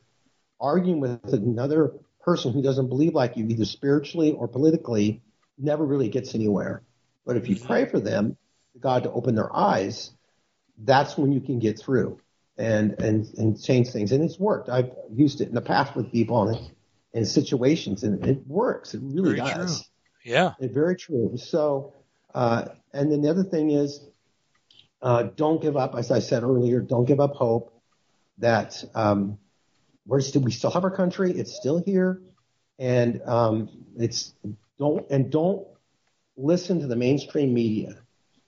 Just, right. I mean, it's just it's it's like ninety. It's like the media, the mainstream media reminds me of a teenager, about a fourteen-year-old teenager. Ninety percent of the stuff that comes out of their mouth is not true. Uh huh. So, so just don't believe everything you hear, folks, and only half what you see, uh, Right. because it's just uh, it's just manipulation to bring fear into us. That's You know, right. That's right. That's all. And, and if you start fearing and getting fearful, then you start making bad decisions and judgments for your own life. You never. I was told by somebody, never make a decision out of fear or intimidation. It should be out of a clear mind and a peace in your heart. Right. If you're doing something like financially or whatever it is because you felt anxious and you know logically it probably is not the best idea, then it's probably not the best idea. And that goes with what's going on with our country. Don't let our emotions get involved. And I'm I'm one to talk. I'm a very uh, you know passionate person, and my feelings are out there a lot. And but I love our country, and I know all you do. So we don't want to be like the other side. We don't want to lower ourselves to their level of of just the violence and the things that they say and and the lies that they do. We want to be above board. And you know what? Um, the truth always prevails. Eventually, the truth always comes out and prevails. It may take longer than we want, but it does. It always does. Uh, you know, Hitler, look what he did. It was horrible. But you know what? He's not here anymore. He's gone. Right. He's where he deserves to be. And uh, many leaders like him have come and gone through the centuries. And God's plans have always kept going forward. You know, um, and so um, God, I believe, was instrumental in founding our country. Um, there were some uh, good people, godly people, some who don't maybe know God, but were good people. But God used everybody. He used, and these people who wrote the Constitution, when you think about what they put in there, they were geniuses. They were far, far ahead of centuries ahead of their time. Yeah. There's been no, there's been no document for any country written like our Constitution. Yeah. It had to be, it had to be God inspiring them to say and do the things they did. Yeah. You know. True. So anyway, that's that's all I got, Dave. Just uh, No, that's good. That's really good. I don't want to be a mynah bird here and repeat, but um, I think the next few weeks, if something's going to happen, in the next few weeks. Yeah. Well, I'm looking forward to that too. And I know that, you know, I, um, I made a comment to a coworker yesterday. He was a real nice guy. I love working with him and he's a, he's a patriot. I don't think that he's born again, but not yet. I'm, I'm going to put down there because I think he's on his way, but, um, we were talking and, you know, we, we work with a bunch of jerks. That's all there is to it. You know, there, any job that you're on, you have your good people and you have your jerks. Okay. Um, and we were talking and I, you know, he was talking about the jerks and I kind of started talking about it too. And then I was checked, um, because the Lord checked me and I said, you know, I said, all I know is that I'm 62 now. If I get another 12, 15 years, you know, uh, maybe 20, you know, um, if my body can hold out that long, um, I, I, I'd be happy. But the, the thing is that you only have to put up with this world for a certain amount of time and then you're taken home. If you're a believer, you're taken home. If you're an unbeliever, well, you've got more desperate things to seek out right now or desperate per, you're desperate to seek out a person right now. His name is Yeshua or Jesus. Um, that's the only way you're, you're going to be able to find eternal happiness, not through some guru or, or through, uh, reincarnation or anything. Those things don't exist. They're lies. But anyway, I said, yeah, I said, you know, and if I can get a few more years, that'd be great. But, you know, I said, who in their right mind would want to live, you know, a longer life looking at this world and the way it is and, and, and the garbage that it's becoming and everything, you know, and, And every time that you think you're taking three steps forward, it seems like the government pushes you four steps back. And, um, or somebody does, not just the government. But, um, I says, but my hope is in the fact that, you know, when my days here are gone, is that I get to go to heaven and I get to spend an eternity, an endless amount of days, because time isn't reckoned in, in heaven. There is no time and space outside of this universe. And, um, you know, I get to spend it with, with somebody, well, with all my loved ones, but especially with somebody that loved me so much that they died for me when they didn't even, I never even knew them. And, um, and for that kind of person, you know, you have to have a lot of respect and, and, and you gotta love a person like that. And, and so I'll get to spend the rest, all of eternity forever, forever and ever and ever with, with that person and all, with all my loved ones that have known that person and have, uh, have preceded me. And, um, and it'll be, and I won't think anything about this world. You know, a lot of, I always hear people say, "Oh, I wonder if they're looking down from heaven." And I and I told my mother last week. I said, "Why would God do that to somebody?" you know, you're up there. You, you've gone through 70 or 80 years of, you know, if you're a normal person, of basically putting up with hell on earth. And then you go to heaven and he's going to let you look down and look at all that stuff again. I said, no, I don't think they look down on us. I think that they're so busy and raptured by the beauty of our Lord that, you know, the things that are happening here, although they love us still, um, they know that they waited for a long time to get there and you know that our wait will be rewarded with the same thing that they got. So no, they don't, they don't look down on us and they certainly don't become our guardian angels. If you believe that, then, um, write to me and we'll debate it or talk about it. Um, but, uh, so, you know, like, like Brian was saying, you know, if, if we're stuck with this guy, boy, it was hard not to use a different acronym, um, for, uh, for four years, you know, or his, uh, his vice president for however long she'll be in. Um, just, just remember that, you know, when, when all is said and done and it's all over with, that if you know the Lord Yeshua, that you'll, you're going to be in heaven. And I don't, people that have gone there have said that they can't describe it. They've tried to. Um, Enoch described it.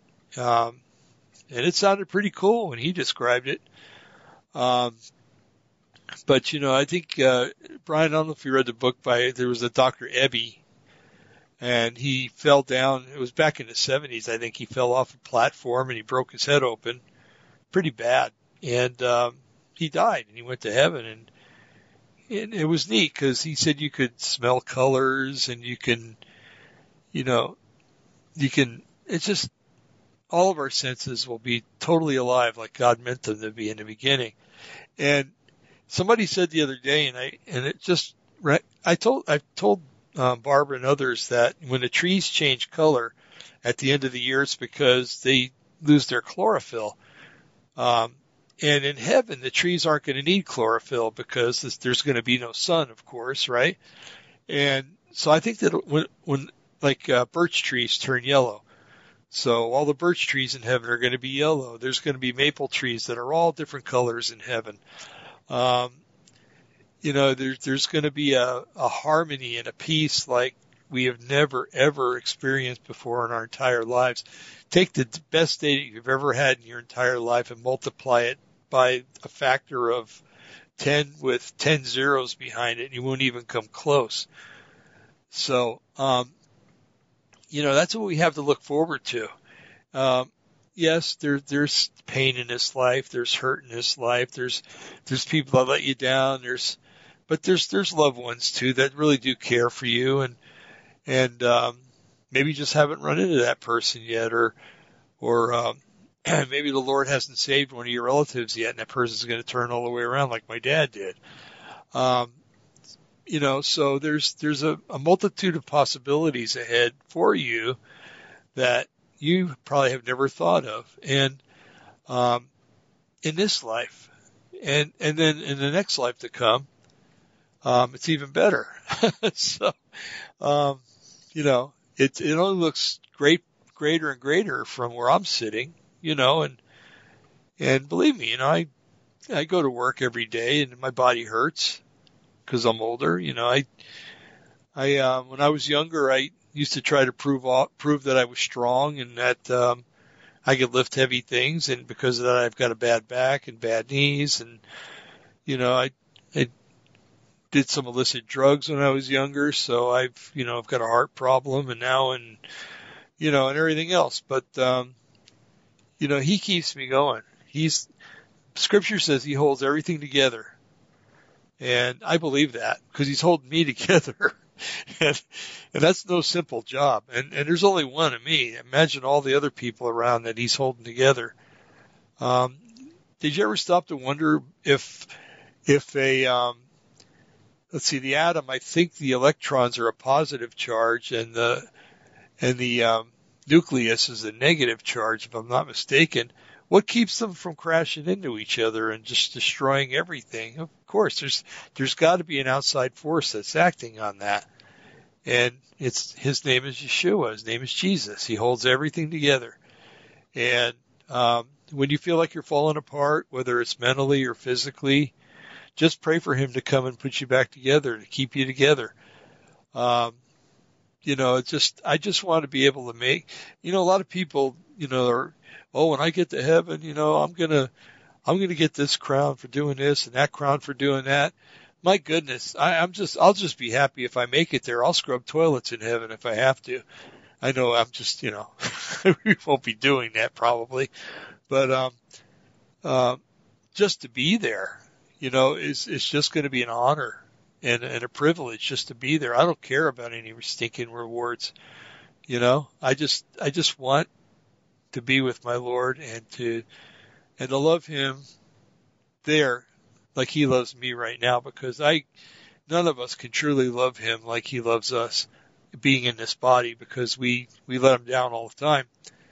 Um, but uh, when we get to heaven, that won't be a problem anymore, and uh, that's going to be a glorious time. And uh, and those of you who make it, uh, you're all invited over to my house. Uh, I can't give you a date because there's no dates there. But uh, we'll have a big party at my house and uh, or at our house, and and we'll just um, get together and just fellowship for uh, twenty or thirty thousand years in Earth time, and and then um, I'm sure that we'll be given assignments to do. But um, anyway, um, that having been said, I you know I'm just um, I can't let this thing get me down. I can't let it do that, and I won't.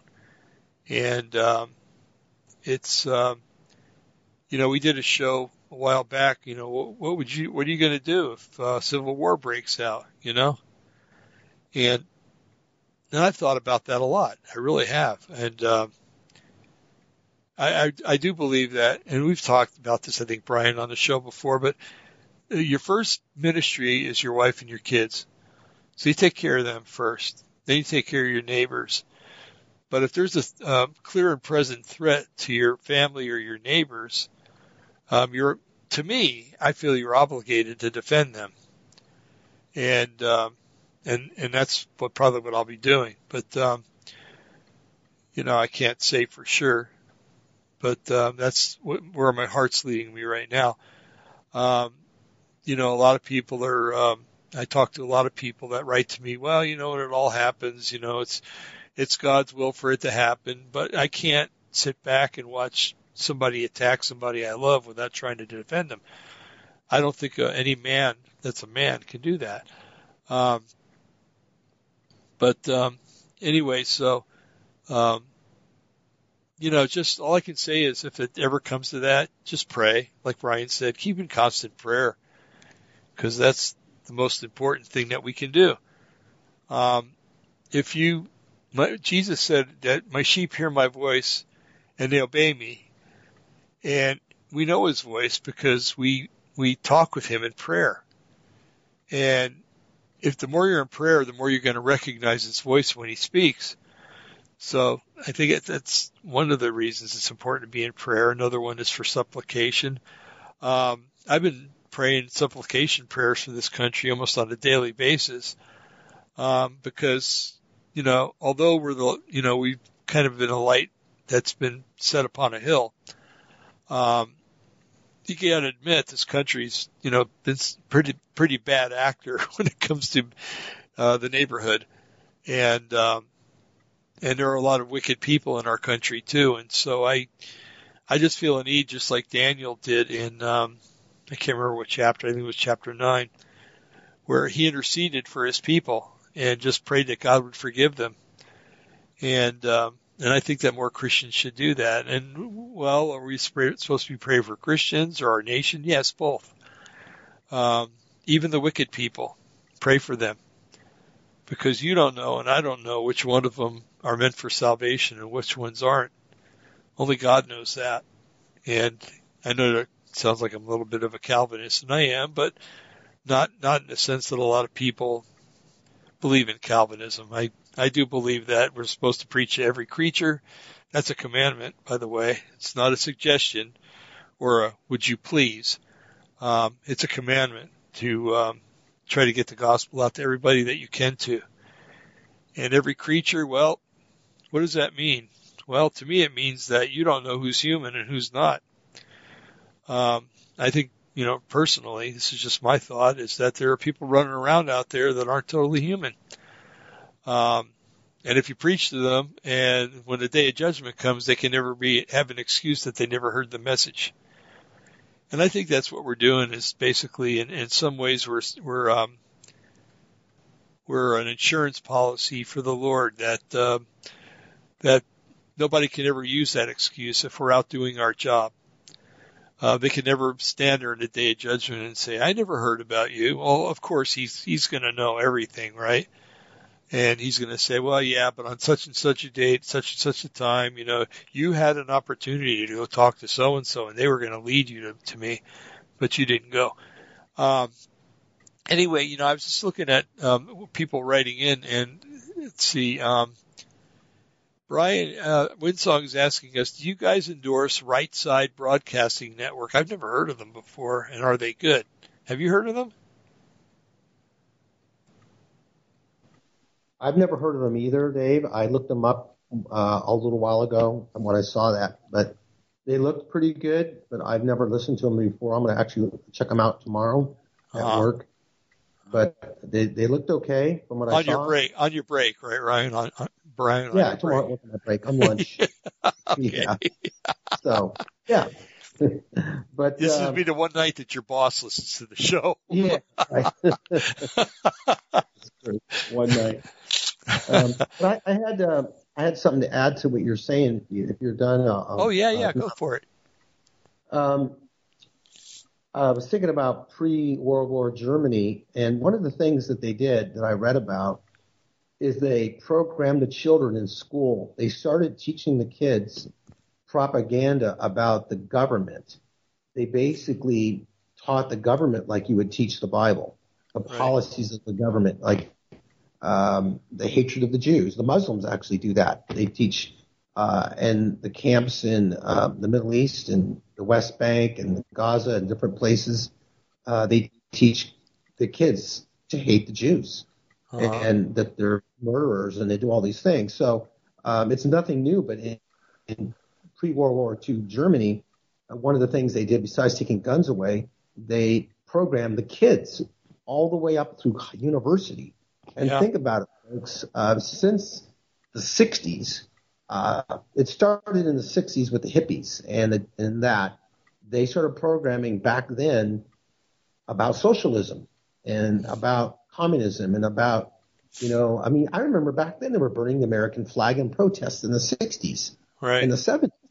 So this is nothing new. So, but it's kind of not our fault, but it's our our government officials, Congress, senators, different governors for allowing the schools to teach garbage to our kids that we probably don't even know they were teaching at the time. Uh-huh. So, best way to change a country, if you can either take it over with a military battle, which is very costly and a lot of lives are lost, or you can do it with many. It's like dying. It's like being killed by many paper cuts one paper cut's not going to hurt you, but many paper cuts are going to make you bleed a lot. And so the United States has been getting paper cuts for 50 to 60 years Right. in our schools. And these people that were brought up through these school systems, now not all of them, but a lot of them, um, you know, I mean, they don't even teach American government in the high schools now. I learned it when I, I was in high school in the 70s, early 70s, and they, that was one of my classes is American government, the Constitution. They don't do that now. My son is 14, almost 15. He's not learning that. Um, he's learning other stuff that I, I'm shocked to even tell you. I think I've already mentioned o- online before. So you've got that going on, brainwashing our kids all the way up through the university level. And like a lot of the people you saw rioting all over the country last summer, uh, a lot of them were under 30 years old. Let's put it that way Right. or uh, actually quite a bit under 30.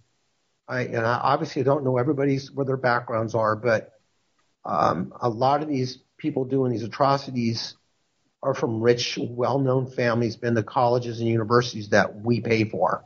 Right. So in order to change America back, we need to change our school system. Yeah. We need to get it back. Our school system is out of control, out of control completely. And my my daughter, who might be listening, um, homeschools, and I'm thinking, good for her. Um, it's it's it's the best thing you can do. Um, we're going to try to start doing that with my my son I, uh, down in Southern California, but there's been a lot going on down here with COVID and my job, so it's been hard to get started on that. But I encourage people to look into homeschooling. hmm Uh, I mean, if you have the money to go to a private school and it's a Christian, a good Christian school, yeah, do it if you can do it. But Even then, you got to be careful.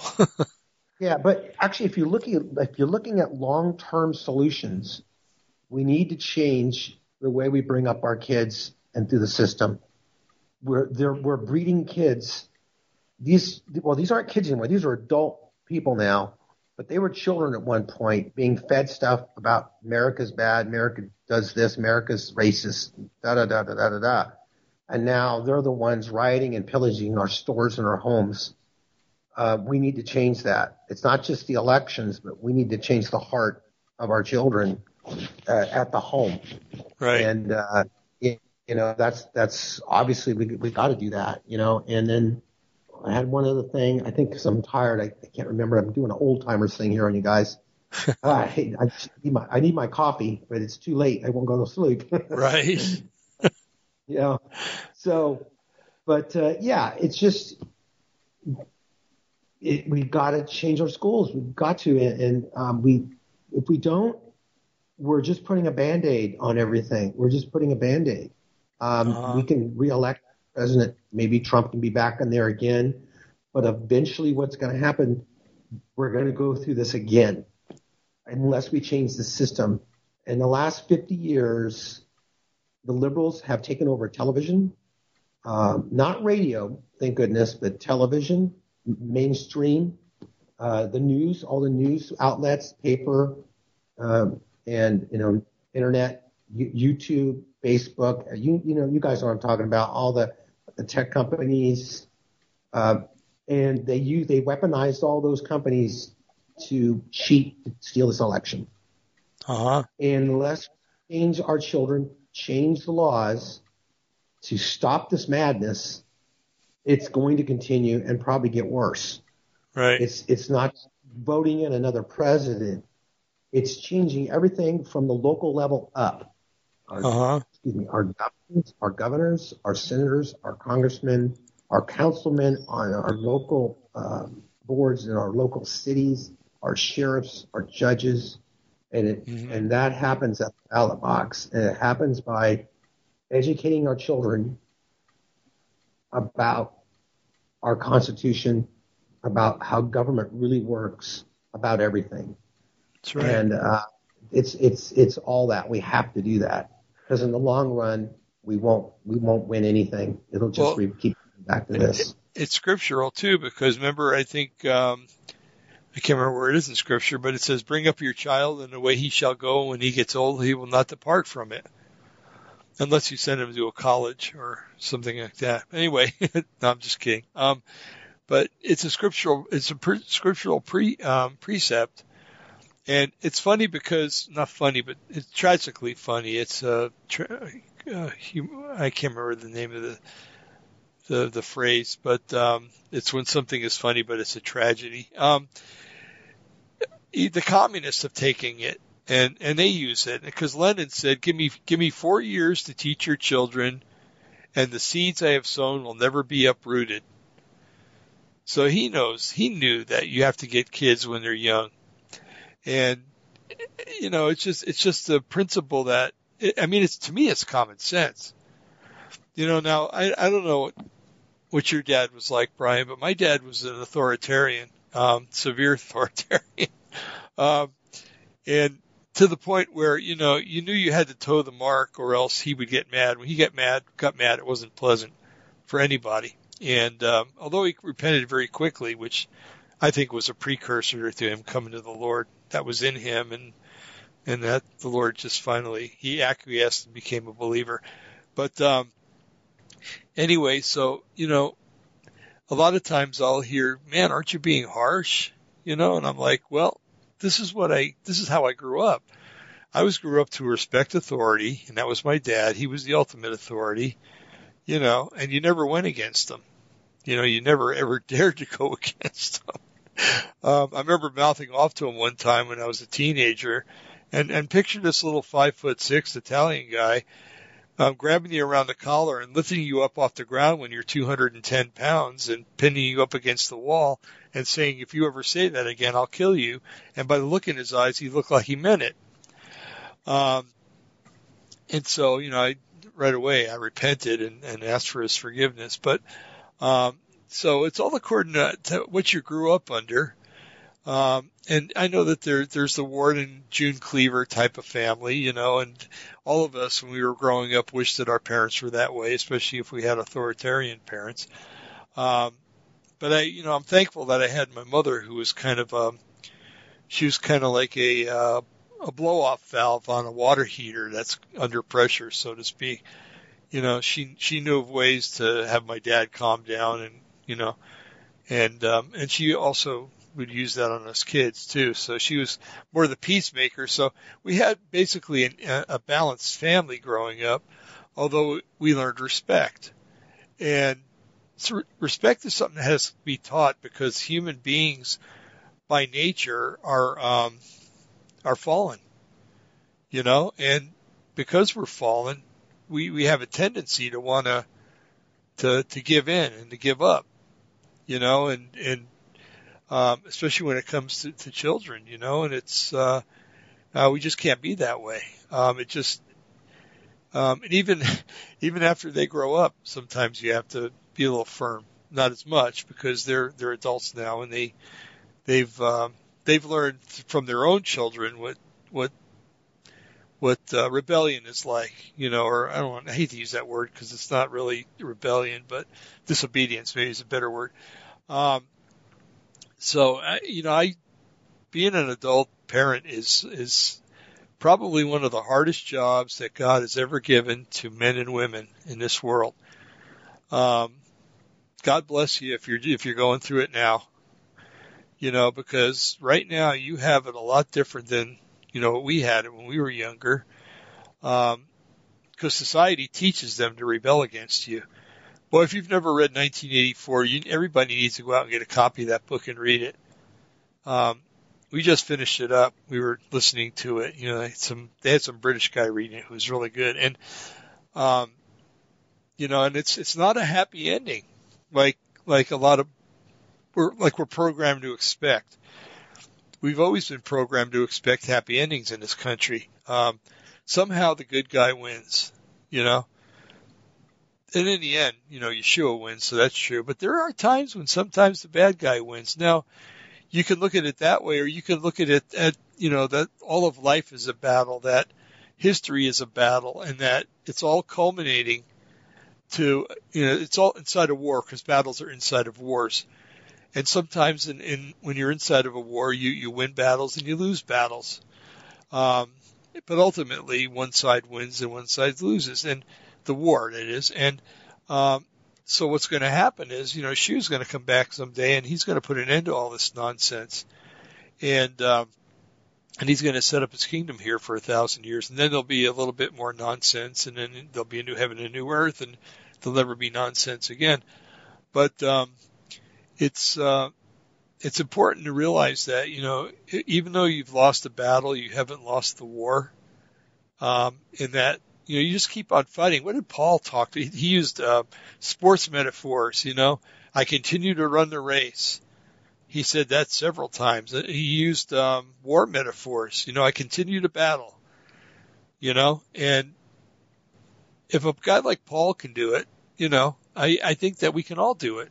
Not saying that Paul was some kind of um, um, moron or something like that, but you know, he was a very intelligent man However, he uh, he was brought up under a tradition of the Pharisees under Gamaliel. So when uh, when Paul got converted, it was a major conversion. It was um, it was like from black to white, from um, from darkness to light. You know, it was it was it was something else um, that uh, most of us will never probably experience because uh, still most of us has, have been exposed to the the gospel in one way or another growing up. Paul never was. He except toward the end of his um, um, his uh, Ju- Judaic um, ministry.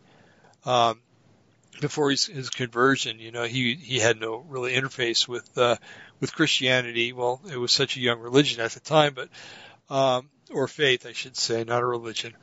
Um, so like I said, when he got saved, it was it was drastic. You know, he got to get had to get knocked off his horse, and he had to have scales put on his eyes for I don't know how long. I think it was a couple of weeks or something, or a couple of months. I can't remember, but he, um, you know, so he had and he had to be taught by um, by somebody that really didn't like him. um, it, it the scripture seems to suggest that Paul's um, teacher when you heard Paul was coming, it was basically having having it out with the Lord. You know, like I hate this man. He's killed half of us, you know, and or led to our deaths, and you want me to do this? You know, talk about a humbling position. But um, anyway, he um, so Paul, you know, didn't have the opportunities that we have. I mean, even today, if you turn on television on a Sunday, you're going to see um, Pastor Kennedy preaching or or something like that. And so we're all exposed to some, but Paul never was. So um, where I was going with that, I have absolutely no idea. Um, but just if if he could make such a drastic change, then what we're expected to do should be a lot easier. And you know, one thing that Brian that I find comfort in is Yeshua's words, and he said he was talking to I think his disciples, and he said he said, "Blessed are you because you have heard my words." But he said, and, and the wordage is, "But even more blessed are those who have heard, have not heard me, seen me, or heard my words, yet still believe." So think about that. You know, even though the, the apostles, or excuse me, the disciples, were were blessed because they they got to touch Jesus, they got to see him, they got to to hear his words live and, and in color. Um, the, you know, those of us who have never seen him and still believe are, are even more blessed in, in his esteem than, than those who were there with him. And, um, that just blows my mind. It really does because it, it makes me feel special and extra special to, to the Lord because, um, they had faith because of what they saw. We have faith because of what we've read, what we've heard, what we've accepted into our hearts, who we've accepted into our hearts rather, and um, and have the promises and believe in the promises that we read in Scripture. So um, just think about that. If you're a believer, you're you're more blessed than the disciples were. For goodness sakes, that's what a, what a thought that is. You know, I've always wanted to be. I wish I wished I was one of the the apostles you know, that I could have walked with Yeshua back at that time. but um, my status now is even greater. So um, who am I to complain? And uh, I'm more to be blessed than to complain. So um, anyway, Brian, like you, I, I do think that uh, wow, we're over two hours. I didn't. Um, we'll end it real quick here with um, uh, but um, I, I do think something's going to come down the road here real soon. I hope for it. Um, mm-hmm. and if it does, praise the Lord. If it doesn't, praise the Lord, because like I, you said, and I agree with you, and and I think most of the audience agrees. We um, we uh, okay. Uh, we just need to uh, trust in the Lord and that He's got everything under control. So that having been said, um, Brian, I want to thank you, and I want to thank the Lord for this show and our listeners and our our wind song that's been here tonight, uh, talking to us uh, back and forth. And um, I look mm-hmm. forward to next week's show. Maybe we'll be coming on next week with some uh, with some very good news. Um, well, we'll be bringing yeah. good news anyway, but um, Trump wise, I mean. So, um, Brian, bless you. You have a wonderful week and um, and a wonderful weekend. And uh, brother, we'll talk. Uh, I'm sure in the interim. And uh, bless you and your family. And um, like always, uh, you and the audience are in our prayers. So, with that having been said, I, I'm going to say good night. Good night, Dave. Thanks. It was a great, great show. And good night, Song and audience. And hang in there. Uh, we'll see what ha- what tomorrow brings. Amen and amen. Okay, folks. Good night, y'all. Thanks. Bye bye. Bye bye.